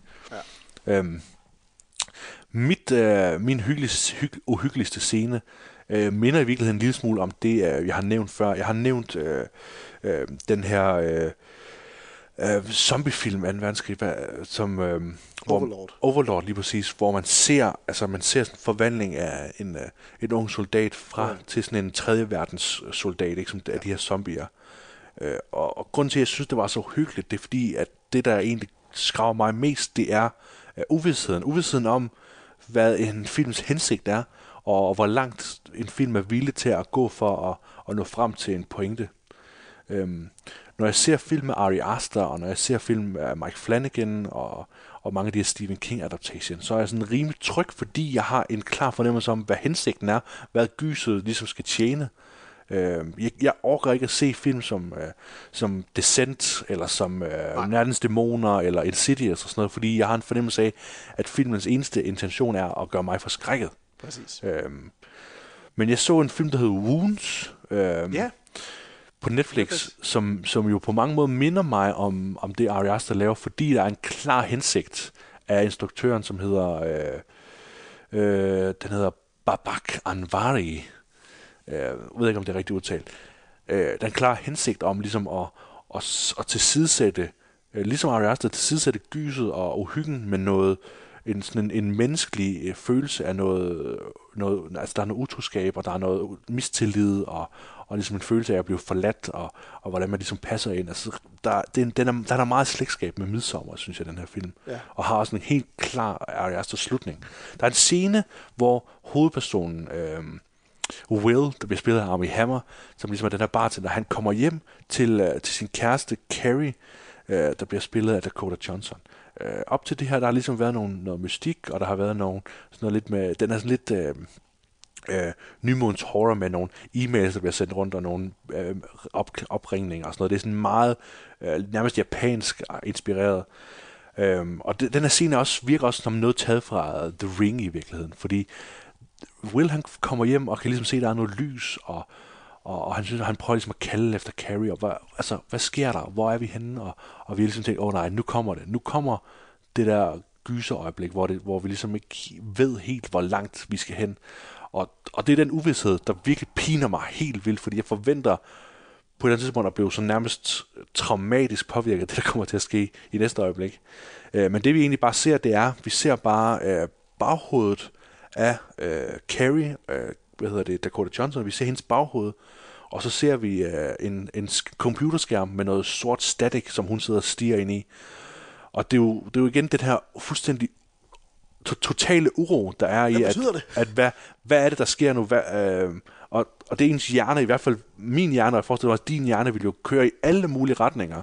Begynde hele tiden at forberede sig på Ja. alle de scenarier, der vil være, om hun om hendes ansigt begynder at dreje rundt og kigge mod Will, eller om hun rejser sig op og kaster sig frem, eller om hun bliver spist af skærmen, eller altså hvad som helst på det Kroppen går tidspunkt. i red alert. Ja, det er det. Man begynder sådan at adrenalin pumper og begynder at forberede sig på, øh, på et eller andet scenarie. øh, Og der er man jo så grebet af filmen. Og det synes jeg bare var sindssygt uhyggeligt. Ja. Øh, og, og, og der kan jeg bare mærke, at der, at der er stadigvæk nogle gyser, der kan ligesom tage mig ud på et, på et sted, hvor jeg... Øhm, hvor jeg ikke, jeg er ikke, det er ikke fordi, jeg er bange for at blive forskrækket. Jo, det er jeg også, men det er ikke, sådan, det er ikke så meget det. Øh, hvis, jeg, hvis jeg ved, at nu bliver jeg forskrækket, øh, som jeg gør med Andy Muschiettis et film, så, øh, så er det en ting. Men her, der er det jo en helt anden øh, uhy- altså utryghed, der er i, at man slet ikke ved, hvad der skal ske, og hvor vi skal hen. Altså, det er jo sådan en David Lynch-agtig utryghed, ikke? Som, jeg, ja. som også lyder lidt som det samme, der er i Under the Silver Lake i virkeligheden. Ja, lige præcis. Den er ikke, den er ikke udpræget, udpræget uhyggelig, men de her scener med den her uledame, Ja. er altså bare klamme på sin måde. Ja. Mest rørende scene har vi som den næste. Det er en, som jeg tidligere i hvert fald har valgt en dokumentar øh, scene fra. Og jeg kunne også godt have valgt øh, en fra Love Antosha, eller en, jeg har med øh, senere. Men alligevel så tænker jeg sådan, ah, lige måske her er det måske også lidt snyd at tage en dokumentarfilm med. Er- der er et eller andet andet. Det, det er som om, man lige hopper over et led, når det er, at det er virkelige mennesker, der skal fortælle deres historie. Det, det, det, det har en anden styrke i sig, øh, typisk. Øh, så jeg har valgt en scene fra øh, Lulu Wang's The Farewell. Og det er en scene, hvor at øh, filmen handler om øh, Aquafinas Billy, der er sammen, eller modvilligt, eller modstridende fra sin mor og far, øh, øh, vælger at tage, altså imod hvad de ønsker, vælger at tage til Kina for at være sammen med sin øh, bedstemor, som hun har fået at vide er muligvis dødeligt syg og, og måske ikke har så længe igen. Øh, der vælger hun at tage dig med ned, fordi at hun, vil, hun vil gerne være sammen med hende. Øh, og det, øh, hun er en karakter og et menneske, der er vokset op som en, øh, en todelt borger af både kinesiske værdier og kultur og amerikanske værdier og kultur. Så hun står et sted i midten og føler sig ikke nødvendigvis helt tilpas i nogle af de steder der. Øh, filmen der udspiller sig primært i Kina. Øh, og det er også der, hvor scenen her udspiller sig. Og det er en scene, hvor der er Billy, hun sidder øh, sammen med sin mor, og hele familien har valgt at, at opbygge øh, scenariet af, at en af Billys fædre, hvis nok, skal, skal giftes øh, med hans kæreste. Gennem et kortvarigt forhold, men for at have en undskyldning for, at alle familiemedlemmer, familiemedlemmer kan komme og se nej nej bedstemoren en sidste gang, uden at nej nej ved det, fordi i Kina der er der den lov, at øh, familiemedlemmer, de kan i visse situationer få øh, hvad skal man sige, lægens øh, medicinske vurdering øh, af, af, af patienten, og så kan familien afgøre, om patienten skal have at vide, øh, om vedkommende er syg eller ej. Og det har de valgt ikke at ville fortælle, øh, nej nej. Men der, der fortæller hun i den her snak, øh, der, for det er egentlig en, en hyggelig øh, setting, hvor det er, at øh, bruden hun sidder og ved at blive øh, pampered og sminket lidt til, til det forestående bryllup, øh, at de begynder at have en heart-to-heart Billy og hendes mor om, hvor hårdt det var at flytte til USA, og hvordan alt det var anderledes. Hvor intet det blev forklaret, og hvordan hendes forældre de bare håndterede hendes bedstefars død, som om den ikke skete. Fordi det var også noget, hun selv fandt ud af, at hendes bedstefar pludselig var død. Og hun fortæller om, hvordan hun kan huske, at hun fangede øh, dragonflies sammen med sin, øh, sin bedstefar. Og så pludselig, så var han der bare ikke. Og når de kom tilbage til Kina, så snakkede de ikke om ham. Og hun, må, og hun kunne heller ikke komme hen og se hans gravsted. Øhm, traumatisk for en ung pige, der havde et tydeligvis knæt tæt øh, forhold til sin øh, bedstemor og bedstefar, så længe de boede i Kina. Og det er jo så her, at hun oplever det her reelle clash mellem de to kulturer og de værdisæt, som hun kommer fra og, og har levet med og lever af. Øhm, og Aquafina, hun sælger bare den scene så godt. Øh, det, det hele, det, det vejer på, at hun skal levere scenen her. Og måden, hun bryder sammen omkring, og den, den er så let at sætte sig ind i. Den her øh, totale forarvelse over, hvordan ens forældre nogle gange kan vælge at tage beslutninger for en. Det er så ekstremt i den her, og min største øh, hvad hedder det, have ved selve filmen som helhed, det er, at jeg sidder og frustrerer mig over, at, at, at de vælger at gøre, som de gør, i stedet for bare at snakke om det. Det vil give så meget mere mening at gøre det. Men det er jo en kulturforskel. Øhm, så det var en enormt rørende scene, fordi den, den var så relaterbar, og Aquafina, hun, øh, hun virkelig satte sig op til at være noget andet, end hvad hun har været kendt for hidtil, nemlig øh, komedie, komedieroller. Så hun var en, øh, en, en, en hun, hun, det var en stjernestund for hende, øh, lige præcis den scene her, og, og i filmen som, som helhed også. Og, og det leder så over i, hvordan filmen derefter vælger at, at behandle hende og hendes forhold til hendes, hendes bedstemor og hendes familie generelt. Så The Farewell, mest rørende scene. Jeg tror, vi gør det ultra kort i forhold til uh, mest rørende scene, og, øhm, og ligesom prøve at holde mig fra at spoile uh, uh, The Rise of Skywalker ved at sige, at der er ligesom et, et I know øjeblik i filmen, hvor at man virkelig får, man får en overraskelse, og man, uh, jeg knuger i hvert fald lidt uh, mig selv i forhold til, hvor, hvordan lynhurtigt udvikler sig, og hvordan vi får genkaldt et, øh, et ikonisk øjeblik fra, øh, fra, øh, fra hvad hedder det, øh, Imperiet slår igen.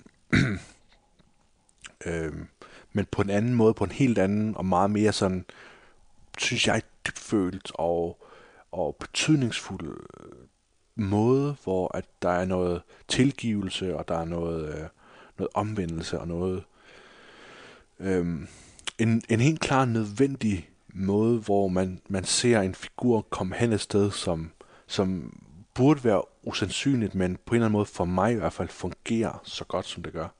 Øhm, og det synes jeg bare var, var meget rørende, og det var det i hvert fald, i hvert fald anden gang, jeg så det, hvor jeg vidste, at det ville være der. Øh, Ja. ja. Så I Know fra, Hello. fra The Rise of Skywalker. Skywalker, yes. Ja. Så hopper vi over til mest ubehagelige scene, og det er en, der har været locked down for mig, lige fra jeg så den her film første gang. Det er nemlig fra Jennifer Kents uh, The Nightingale uh, film, hendes opfølger til The Babadook uh, fra et par år siden, som åbenbart var en film, som Billie Eilish uh, godt kunne lide se, da hun voksede op. wow, Det sagde hun, ja, while så growing up. man sig gammel, ikke? Øhm, I The Nighting- Nightingale, der, der møder man karakteren Claire, som er en, øh, en, en, uh, en irsk eller skotsk, en britisk fange, der er sendt til Australien, som man gjorde i gammel tid for at udleve deres, øh, deres dom nede i Australien, i kolonien dernede, som det var for, for, for det britiske imperie. Øh, hvor hun er sammen med sin mand øh, under, under styre af Sam Claflins øh, løjtnant, eller øh, områdeleder, eller hvad man skal kalde ham.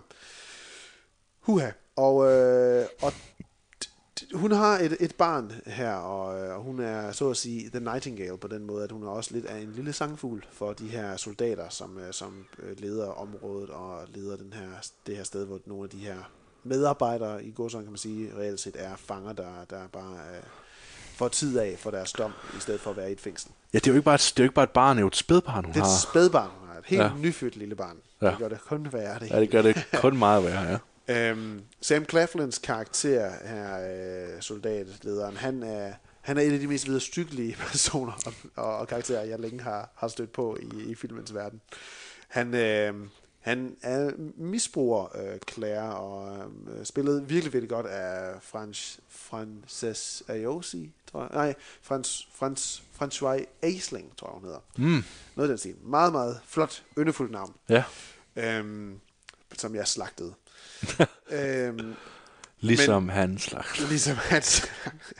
Men der, der er en scene, hvor hun, øh, hvor hun bliver voldtaget øh, til at starte med af øh, Claflins karakter her. Men det er ikke den scene, der er den mest ubehagelige scene. Det er nemlig en scene, der kommer kort derefter, hvor jeg ikke vil beskrive alt, hvad der sker, men det involverer en, en gruppevoldtægt, det involverer et øh, mor, og det involverer et mor til, faktisk.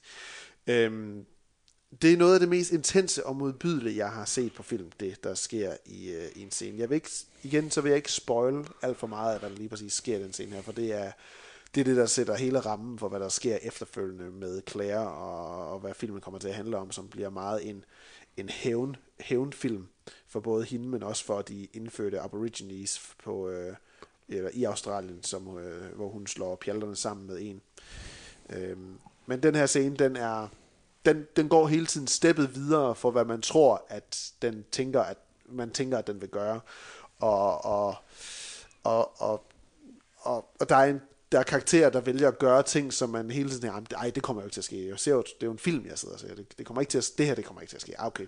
Så, så, så tager de så et step videre, og så træder over en grænse, hvor man tænker, okay, det, det drab, det var måske, det, det er forventeligt, så kommer hævnen til at gå, øh, gå efter det. Og så pludselig begynder der at blive lagt op til, at der skulle ske noget mere. Og det er der, man sidder og begynder at tænke, ej, det kommer ikke til at ske. Ej, det kommer ikke til at ske. Indtil at det pludselig bare lyder et, et dunk mod, øh, mod, mod væggen eller mod gulvet, og så, øh, Og så ved man, det er sket. og så ved man, det er sket, Ja. og så, øh, så er man helt tabt øh, sammen med, øh, med vores hovedkarakter bag, bagefter. Øhm, måden, det udspiller sig på, den, det er øh, forfærdeligt. Øh, Martha, hun, øh, hun gik ud af stuen. Hun kunne simpelthen ikke, hun ville simpelthen ikke sidde Nej. i stuen, mens jeg sad og så det her. Og det fik hende til at sige, hvad, i, nogle gange så stiller jeg spørgsmålstegn ved, hvem du er, når der jeg ser nogle af de ting, du ser, William. Og så sagde jamen, Så må du sige, jeg vidste ikke, det ville ske. jeg, ved, jeg vidste jo ikke, det ville ske. Det gjorde jeg reelt set ikke, men også, at øh, det, er jo, det er jo en, ikke en virkelig historie, men det er jo sandsynligvis baseret på ting, der reelt skete. Det er jo gru- Ja, 100%, grusomheder, ja, ja. der er sket i virkeligheden og i historien, det her. Så, så det er jo... Det er jo, man skal jo ikke lukke øjnene for det, men jeg forstår godt, at man kan blive så forarvet, at man ikke har lyst til at se det, og, og føle behov for at gå ud over dem. Øh, efter sin så var der også nogen, der, der forlod visningen af det, da den øh, i sin tid øh, havde sin øh, premiere over i USA. Men øh, mest ubehagelige scene, den, øh, den finder du i The Nightingale, så når du gange får, får fundet frem til den, så, øh, så, så bered dig.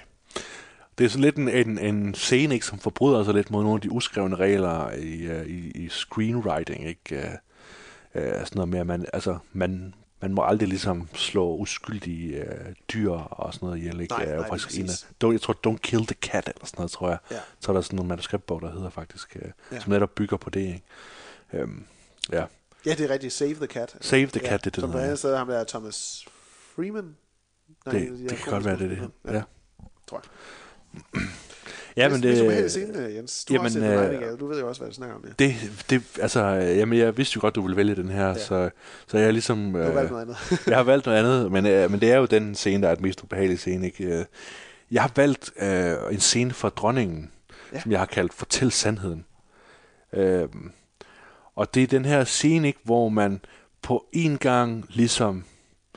Øhm, jeg ved ikke, hvor meget jeg ligesom skal spoil, men altså man på en gang ved, at, øh, at Trine Dyrholms øh, centrale figur, at hun ligesom øh, er ude et, et overdrev, ikke? Og hun sidder ligesom og, og har magten over øh, den dreng, hun ligesom har haft et, øh, et, et forkert forhold til, et, øh, et miskendt forhold til. Og han sidder og er fuldstændig ude af sig selv, fordi han jo ved, hvad der rent faktisk er sket, men han er ude uden magt til ligesom at gøre noget som helst ved det, fordi de mennesker, han, han tror sig til, vil ikke tro ham længere. De vil snarere presse ham til at finde på en ny historie, der passer ind i, i noget, der ligesom kan få den her lille, privilegerede familie til at hænge sammen. Og, og så den her frem og tilbage mellem Trine Dyrholm og hendes øh, mand, og så deres, øh, der, eller, og mandens øh, søn, som ligesom har haft det forhold til Trine Dyrholm, den er ekstremt ubehagelig at overvære, fordi den er så reel, den er så virkelig, den er så øh, genkendelig i så mange andre scenarier. Ikke? Man, man kan virkelig føle, at, at her har øh, filmen og instruktøren ligesom fundet et øjeblik, der må finde sted for rigtig mange mennesker, der har været i en situation, hvor at de ligesom er blevet øh, misbrugt i hvert fald. Ikke? Det er jo ikke nødvendigvis det, han har i filmen, men man kan alligevel fornemme følelsen af, hvordan det er, og prøve at komme ud med noget, som er meget følsomt, men så alligevel blive fuldstændig ensom omkring det. Og, og det bliver kun point, point, eller punkteret, eller pointeret, hvor, øh, hvor, hvor sørgeligt og hvor ubehageligt det er, ved hvordan den film ligesom fra der, det øjeblik ligesom fortsætter til noget sådan helt øh, følelseskoldt og, og altså nærmest depressivt, ikke? Ja. Så dronningen fortæller sandheden, øh, det er nok den mest ubehagelige scene, øh, udover øh, The Nightingale. Danmarks øh, bud på en øh, Oscar-kandidat til bedste internationale film kom desværre ikke med. Nej, Bedste actionscene, uh, der, den synes jeg faktisk var lidt svær. Der manglede jeg lidt en uh, Mission Impossible, uh, som vi havde sidste år, hvor der, var, der bare var den ene gode actionscene efter den anden. Jeg overvejede lidt, og jeg kunne faktisk rigtig godt lide øh, scenerne fra øh, Far From Home, hvor det er, at Spider-Man han befinder sig i de her Mysterio øh, universer, og ikke rigtig ved, hvad der er op og ned. Det kunne jeg rigtig godt lide, men så blev det så meget, ah, det er sgu også nærmest bare en og alene computeranimation, det jeg sidder og kigger på her. Øhm, var der nogle fede actionscener i Avengers Endgame? Ja, det var der også. Det var nok den største actionfilm, der overhovedet var sidste år. Så ja, det var der, men er de, så, de er ikke så godt klippet rigtigt. Det, der, det, altså, de har typisk en tendens til at kunne klippe meget af deres action, det er de stykker, når det Ja, kommer til sådan det hånd-til-hånd det, combat også. John Wick selvfølgelig, super fed. Øh, men, men var der noget, hvor jeg synes, det var så meget nyskabende eller nytænkende i forhold til, hvad jeg har set tidligere, John Wick? Det, det var jeg så også lidt usikker på. Men så endte jeg med at komme med en, uh, en Hail Mary til, til en film, der har øh, faldet lidt ned af min liste, nemlig 1917. Ah. Øh, hvor jeg giver den til bedste actionscene for den her helt vanvittigt flotte scene, som jeg også snakker om i podcasten, som vi kom med lige efter nytår, øh, hvor vi havde øh, et væld af film og, og serier, vi lige vendte igennem op der blandt 1917. Nemlig scenen, hvor det er, at Schofield, spillet af George Mackay, han løber gennem øh, den øh, franske by om natten, hvor at hans færd kun bliver oplyst af flares, mens øh, skud fra tyskerne, de visler om ørerne på ham. Øhm, helt øh, eminent øh, opsat øh, scenografi øh, filmet. Øh, den er vanvittigt intens øh, action, hvor det er, at øh, det, det er sådan, faren den udspiller sig væk fra, fra hovedpersonen, eller der det stammer et sted væk fra hovedpersonen. Der er ikke som sådan noget, jo der er lidt hånd-til-hånd combat øh, aktivitet, hvor han lige støder på et par tyskere tæt på. Men ellers er det jo en scene, der primært bærer, bærer action på, på ideen om, at han kan blive skudt lige om lidt. Øhm, og så er den bare vanvittigt flot øh, konstrueret. Så det, det, den, det endte med at blive 1917. Ja. Jamen, jeg er gået med, øh, med John Wick 3 Parabellum. Øh, en scene, jeg vil kalde Knives In. Knives In. Um, Okay. Vi har ligesom fulgt John Wick uh, lige i det øjeblikket efter han er blevet til uh, det her free uh, target, hvor alle ja. ligesom kan angribe ham. Og der har vi haft en, en fed actionscene på biblioteket, som ligesom varmer os lidt op til, til det her hæsblæsende første actionbrag af en akt, som ligesom sætter en tone, som filmen desværre ikke helt kan leve op til. Og det er jo blandt andet den her øh, scene, hvor vi kommer ind i en korridor, der tilfældigvis fuldstændig er besat af, af sådan en montre med knive i.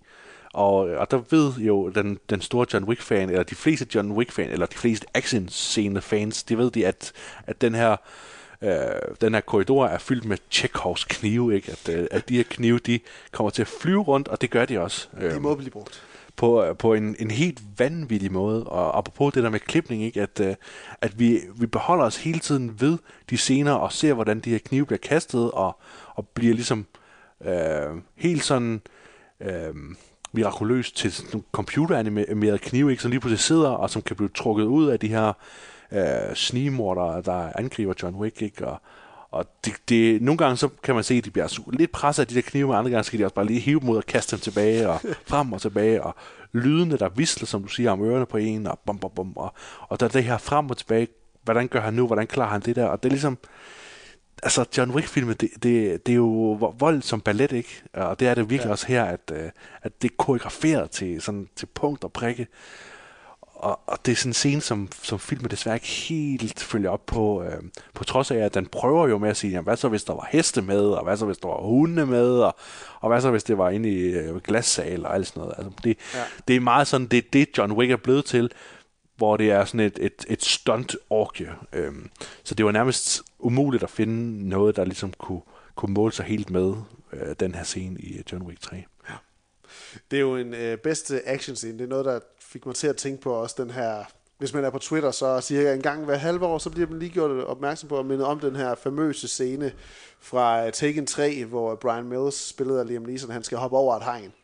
Og det bliver der brugt cirka 12 kameraindstillinger på, Ja. og 23 cuts. Ja, det er rigtigt. Det er helt vanvittigt. Det er værd at søge frem, bare det uh, Taken, th- uh, Taken 3 uh, fence jump scene, og så se, hvor meget action, der kan gøres ud af ingenting. Ja. Øhm, det er jo også noget, hvad performerne de er i stand til at spille ind med. Der har Keanu Reeves tydeligvis en, der måske bare kan lidt mere, lige, end hvad Liam Neeson han kunne i tilfældet Taken 3. Ja. Det var simpelthen, hvad vi kom med i del 1 her af Ja. Radio 8's 2019's bedste film. Og det, jeg tror faktisk, det var godt, at vi endte med at sige, at vi gør den to dele, for nu er vi næsten omkring de to timer, kan ja. Ja. jeg godt begynde at mærke på, på uret. Ja. Men øh, du kan jo direkte gå over og lytte videre i, i del 2, hvor der er, vi øh, tager top 5, 5 til øh, 1, og så, øh, så har vi lidt øh, største overraskelse, største skuffelse, og så tager vi også lige et, øh, et hurtigt kig på nogle film, vi glæder os til at se i, øh, i 2020. Men øh, tak for nu i hvert fald. I får lige en øh, closer, bare for god ordens skyld. På iTunes, Spotify, på Demo, eller hvor end du finder dine podcasts, kan du lytte til en lang række af række 8 programmer omhandlende alt lige fra film og tv-serier til gaming og teater. Når du finder os på iTunes, må du meget gerne give programmet en rating og eventuelt skrive en anmeldelse, og dermed hjælpe os med at finde nye lytter og komme ud til et bredere publikum. Mit navn er William Benner Jensen. Og mit navn er Jens Dreby. Hej hej.